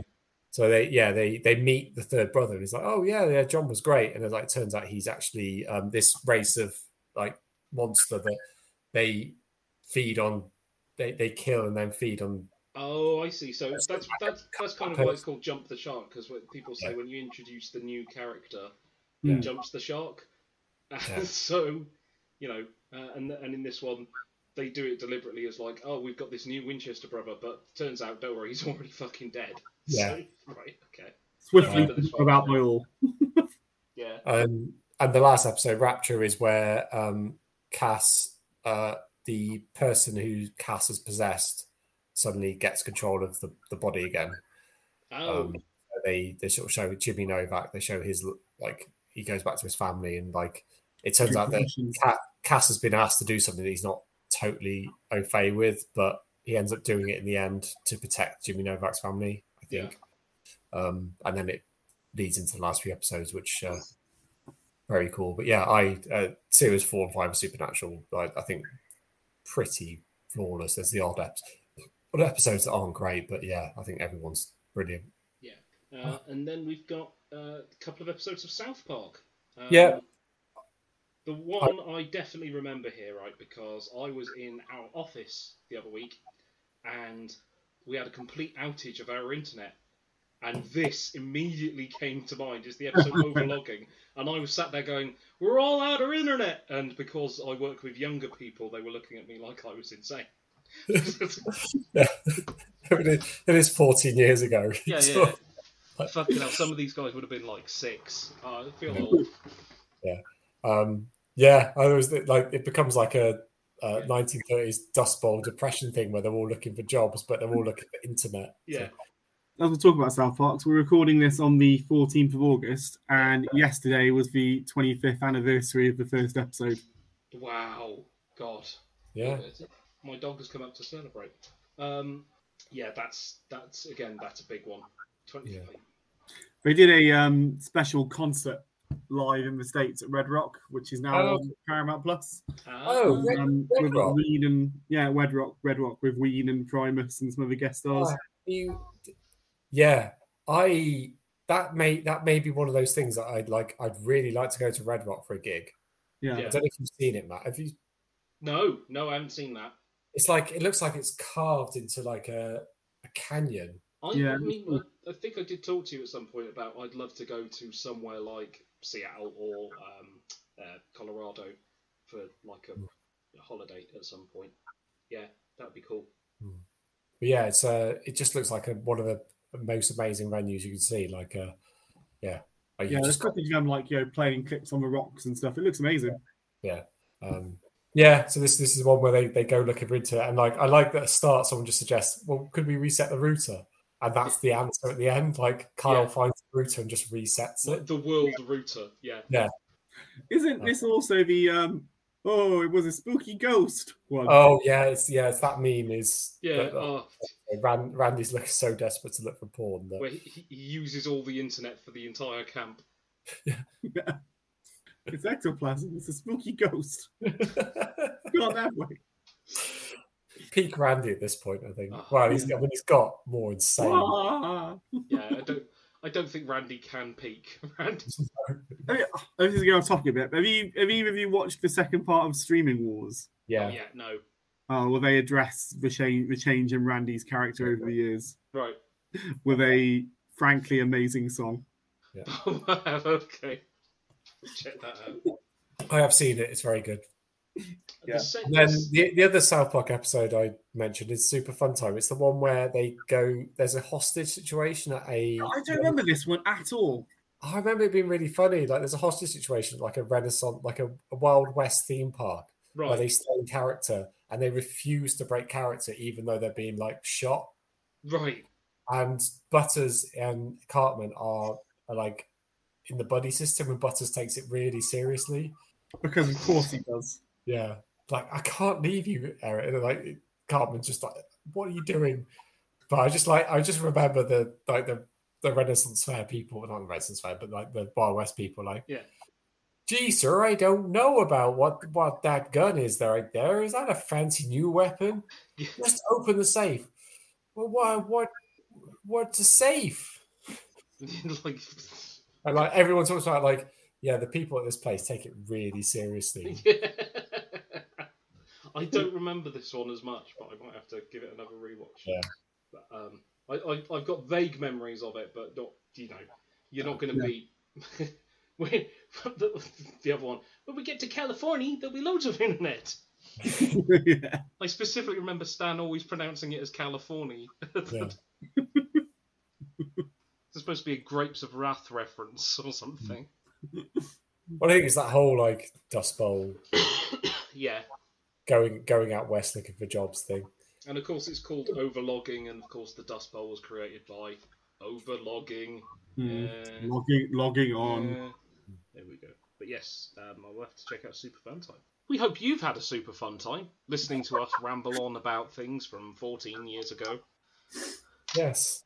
Yep, it's uh, Miss Mr. Della Rocha, stop swinging on your chair. Fine, you're right. I could have a very bad accident and very much. Oh, this, Thank you this for warning me. this would have been the month that no, it was the year before actually. Radiant no, Radiant's machine had reformed the year before yeah, for the first time, and then obviously they announced it in 2019, and got cancelled for two years, and now it's getting cancelled again. yeah. yeah. Maybe, maybe don't play Reading, Radiant's machine. Maybe go somewhere else. Please don't play Reading. Just go, just go. Right. I know you think you're like down with the kids. Yeah. But look at the other headliners and go, do we, a band who last released an album 22 years ago, belong on this lineup? No. let's just you know, all right. If you don't want to play download because like that's you decide it's an older festival, don't worry. Just do a stadium show Yeah. Because if if you cancel a stadium show, the people who can't go get a refund. Yeah. If you play true. Reading and they're repla- you're going to be replaced by 1975. You know, if you play download and you pull out, you're going to get replaced by I don't know Parkway Drive, Yeah. and some people would be pissed off. But you know, it's not like that different. I mean, it is different, but it's not. It is It's, it's not the gulf of difference between Rage Against the Machine and the 1975. Again, no beef with the 1975, Yeah. But they ain't Rage Against the Machine. No. They're They're- not even. They're not even angry at the microwave, really. No. Yeah, yeah, and that's that's the thing. Like it's I'm just enjoying the, how Hodge heard that, processed it, and then decided that is funny. I will laugh. I, th- I I think was also people- looking at a picture for 1975 and picturing them being slightly annoyed with a microwave. I think for the people who I think for the people who are probably going for the weekend, the 1975 is probably like, oh yeah, that's that's cool. But I think the people who bought a day ticket, it's not great. I have a feeling you're both like one stiff drink away from writing to Watchdog. I would have been if I hadn't sold my tickets. I would have done. Yeah. Yeah. Uh, if there was no way of, of doing that. Um, so There almost wasn't. our next uh, uh, episode will be in for not in because that would require going back in time. Uh, will be for 2016, and it will be another April. Oh, 20, 2016 is a banner year for music, so we'll see what's out in eight, in, in April. Absolutely cool. And 2016 was not a banner year for anything else. so what year was that? Sorry, April. 2016. Okay. So 2016 was a load of shit news wise. oh, of course. Yeah. Yeah. We're gonna be Leave it thing. hanging. Leave it hanging. Let's not talk about it. Leave it hanging there. Yeah, yeah, Jesus. Um, You, you know how the news in this this year was like, oh, there there was a cow. there was a Cow- cow, but, like people tried to make cow waifus. Yeah, In April 2016, almost certainly someone you love died, and the world of politics was awful. yeah. Um, money saving tips. I've got a money saving tip this this time round. Oh, Yeah, my money saving tip. It's not technically a money saving tip, but it's more of a, a product recommendation more than anything else. Um, Aldi's do an ice cream which has uh, pieces of uh, honeycomb in it, and they've recently um, the pieces of honeycomb have gotten bigger and more delicious. Like before, it was like you could there was bits here and there. Now there are actual crunchy bits of honeycomb in the ice cream, and it's quite cheap as well, and it's very nice. So there you go. That's my financial tip. That stuff people. is really nice. That's a good tip. Yeah. Hodge, if you like, are you are you okay? I think I've got sun cream in my eyes. Oh, it's been going on for a long time. It's been on most of the day. I've tried like using Optrex on my eyes to wash them out, and it has just hasn't done. it. I I think there's might be uh, that's sound that's not sun cream. That's probably pollen. No, I'm not one of you. No, I'm not one of you. pussies. sun cream in your eyes. Sun cream in your eyes is a like five ten minute problem. Dry your eyes, mate. No, I'm not one of you. I'm strong against plants. I'm gonna go out and punch a tree in a second. I'm not one of you. Um, I think you've got hay fever. No, never Um, had hay fever. It's not that. another money saving tip. I That's was be with one of our neighbours last night, and she suddenly got like similar things at Trees Festival this year. Um, oh, in that, like suddenly her, her eyes swelled, and she never had hay fever before. But I, is this like a? take is some antihistamine. Is this like the happening, but like irritating and shit? So, oh, hang on. So that's just the happening. Um, the happening, irritating and shit, but without the suicide. Precisely. Have you not? Have you seen the happening? No. Okay, but I'll I'll save you the the thing. The trees are trying to kill us with pollen. Oh, okay. Right. I watched Prey last night. That was pretty good. Yeah, it's great. I didn't realise it was on Disney Plus. Yeah.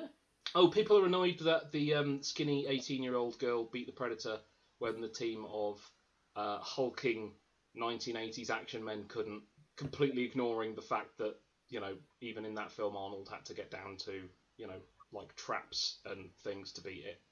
Also, it was a more. It also was a more primitive version of the Predator. Yeah, but you know, some people will just go, "Oh no, it's woke, woke, go broke, Um, woke, go broke."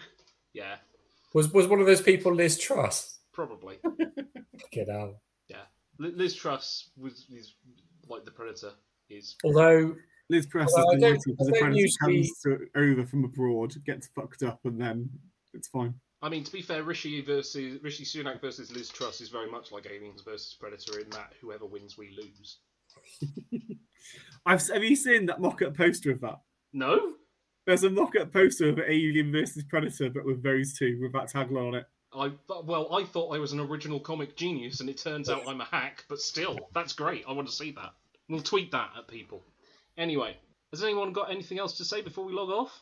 no, I don't know. Well, we might have we might have to wait a couple of weeks for the next like official episode. Yeah, I am going to ArcTanGent and then going to the Fringe. Yep. All being well. Yeah. So we will we will probably have some bonus material for you, Yeah. but uh, we'll we'll figure that out. Um, it just remains remains for me to say Top I've been. 10 Math- Why do you always try and talk when you know I'm signing off? sorry. It just remains for me to say I've been Matthew Wynn. There's a Kevin Jones, and Chris Hodgkinson is being assaulted by vegetation. No, I'm not. Yes, Bye. Bye. Bye. Top ten pollen next week. Top ten pod.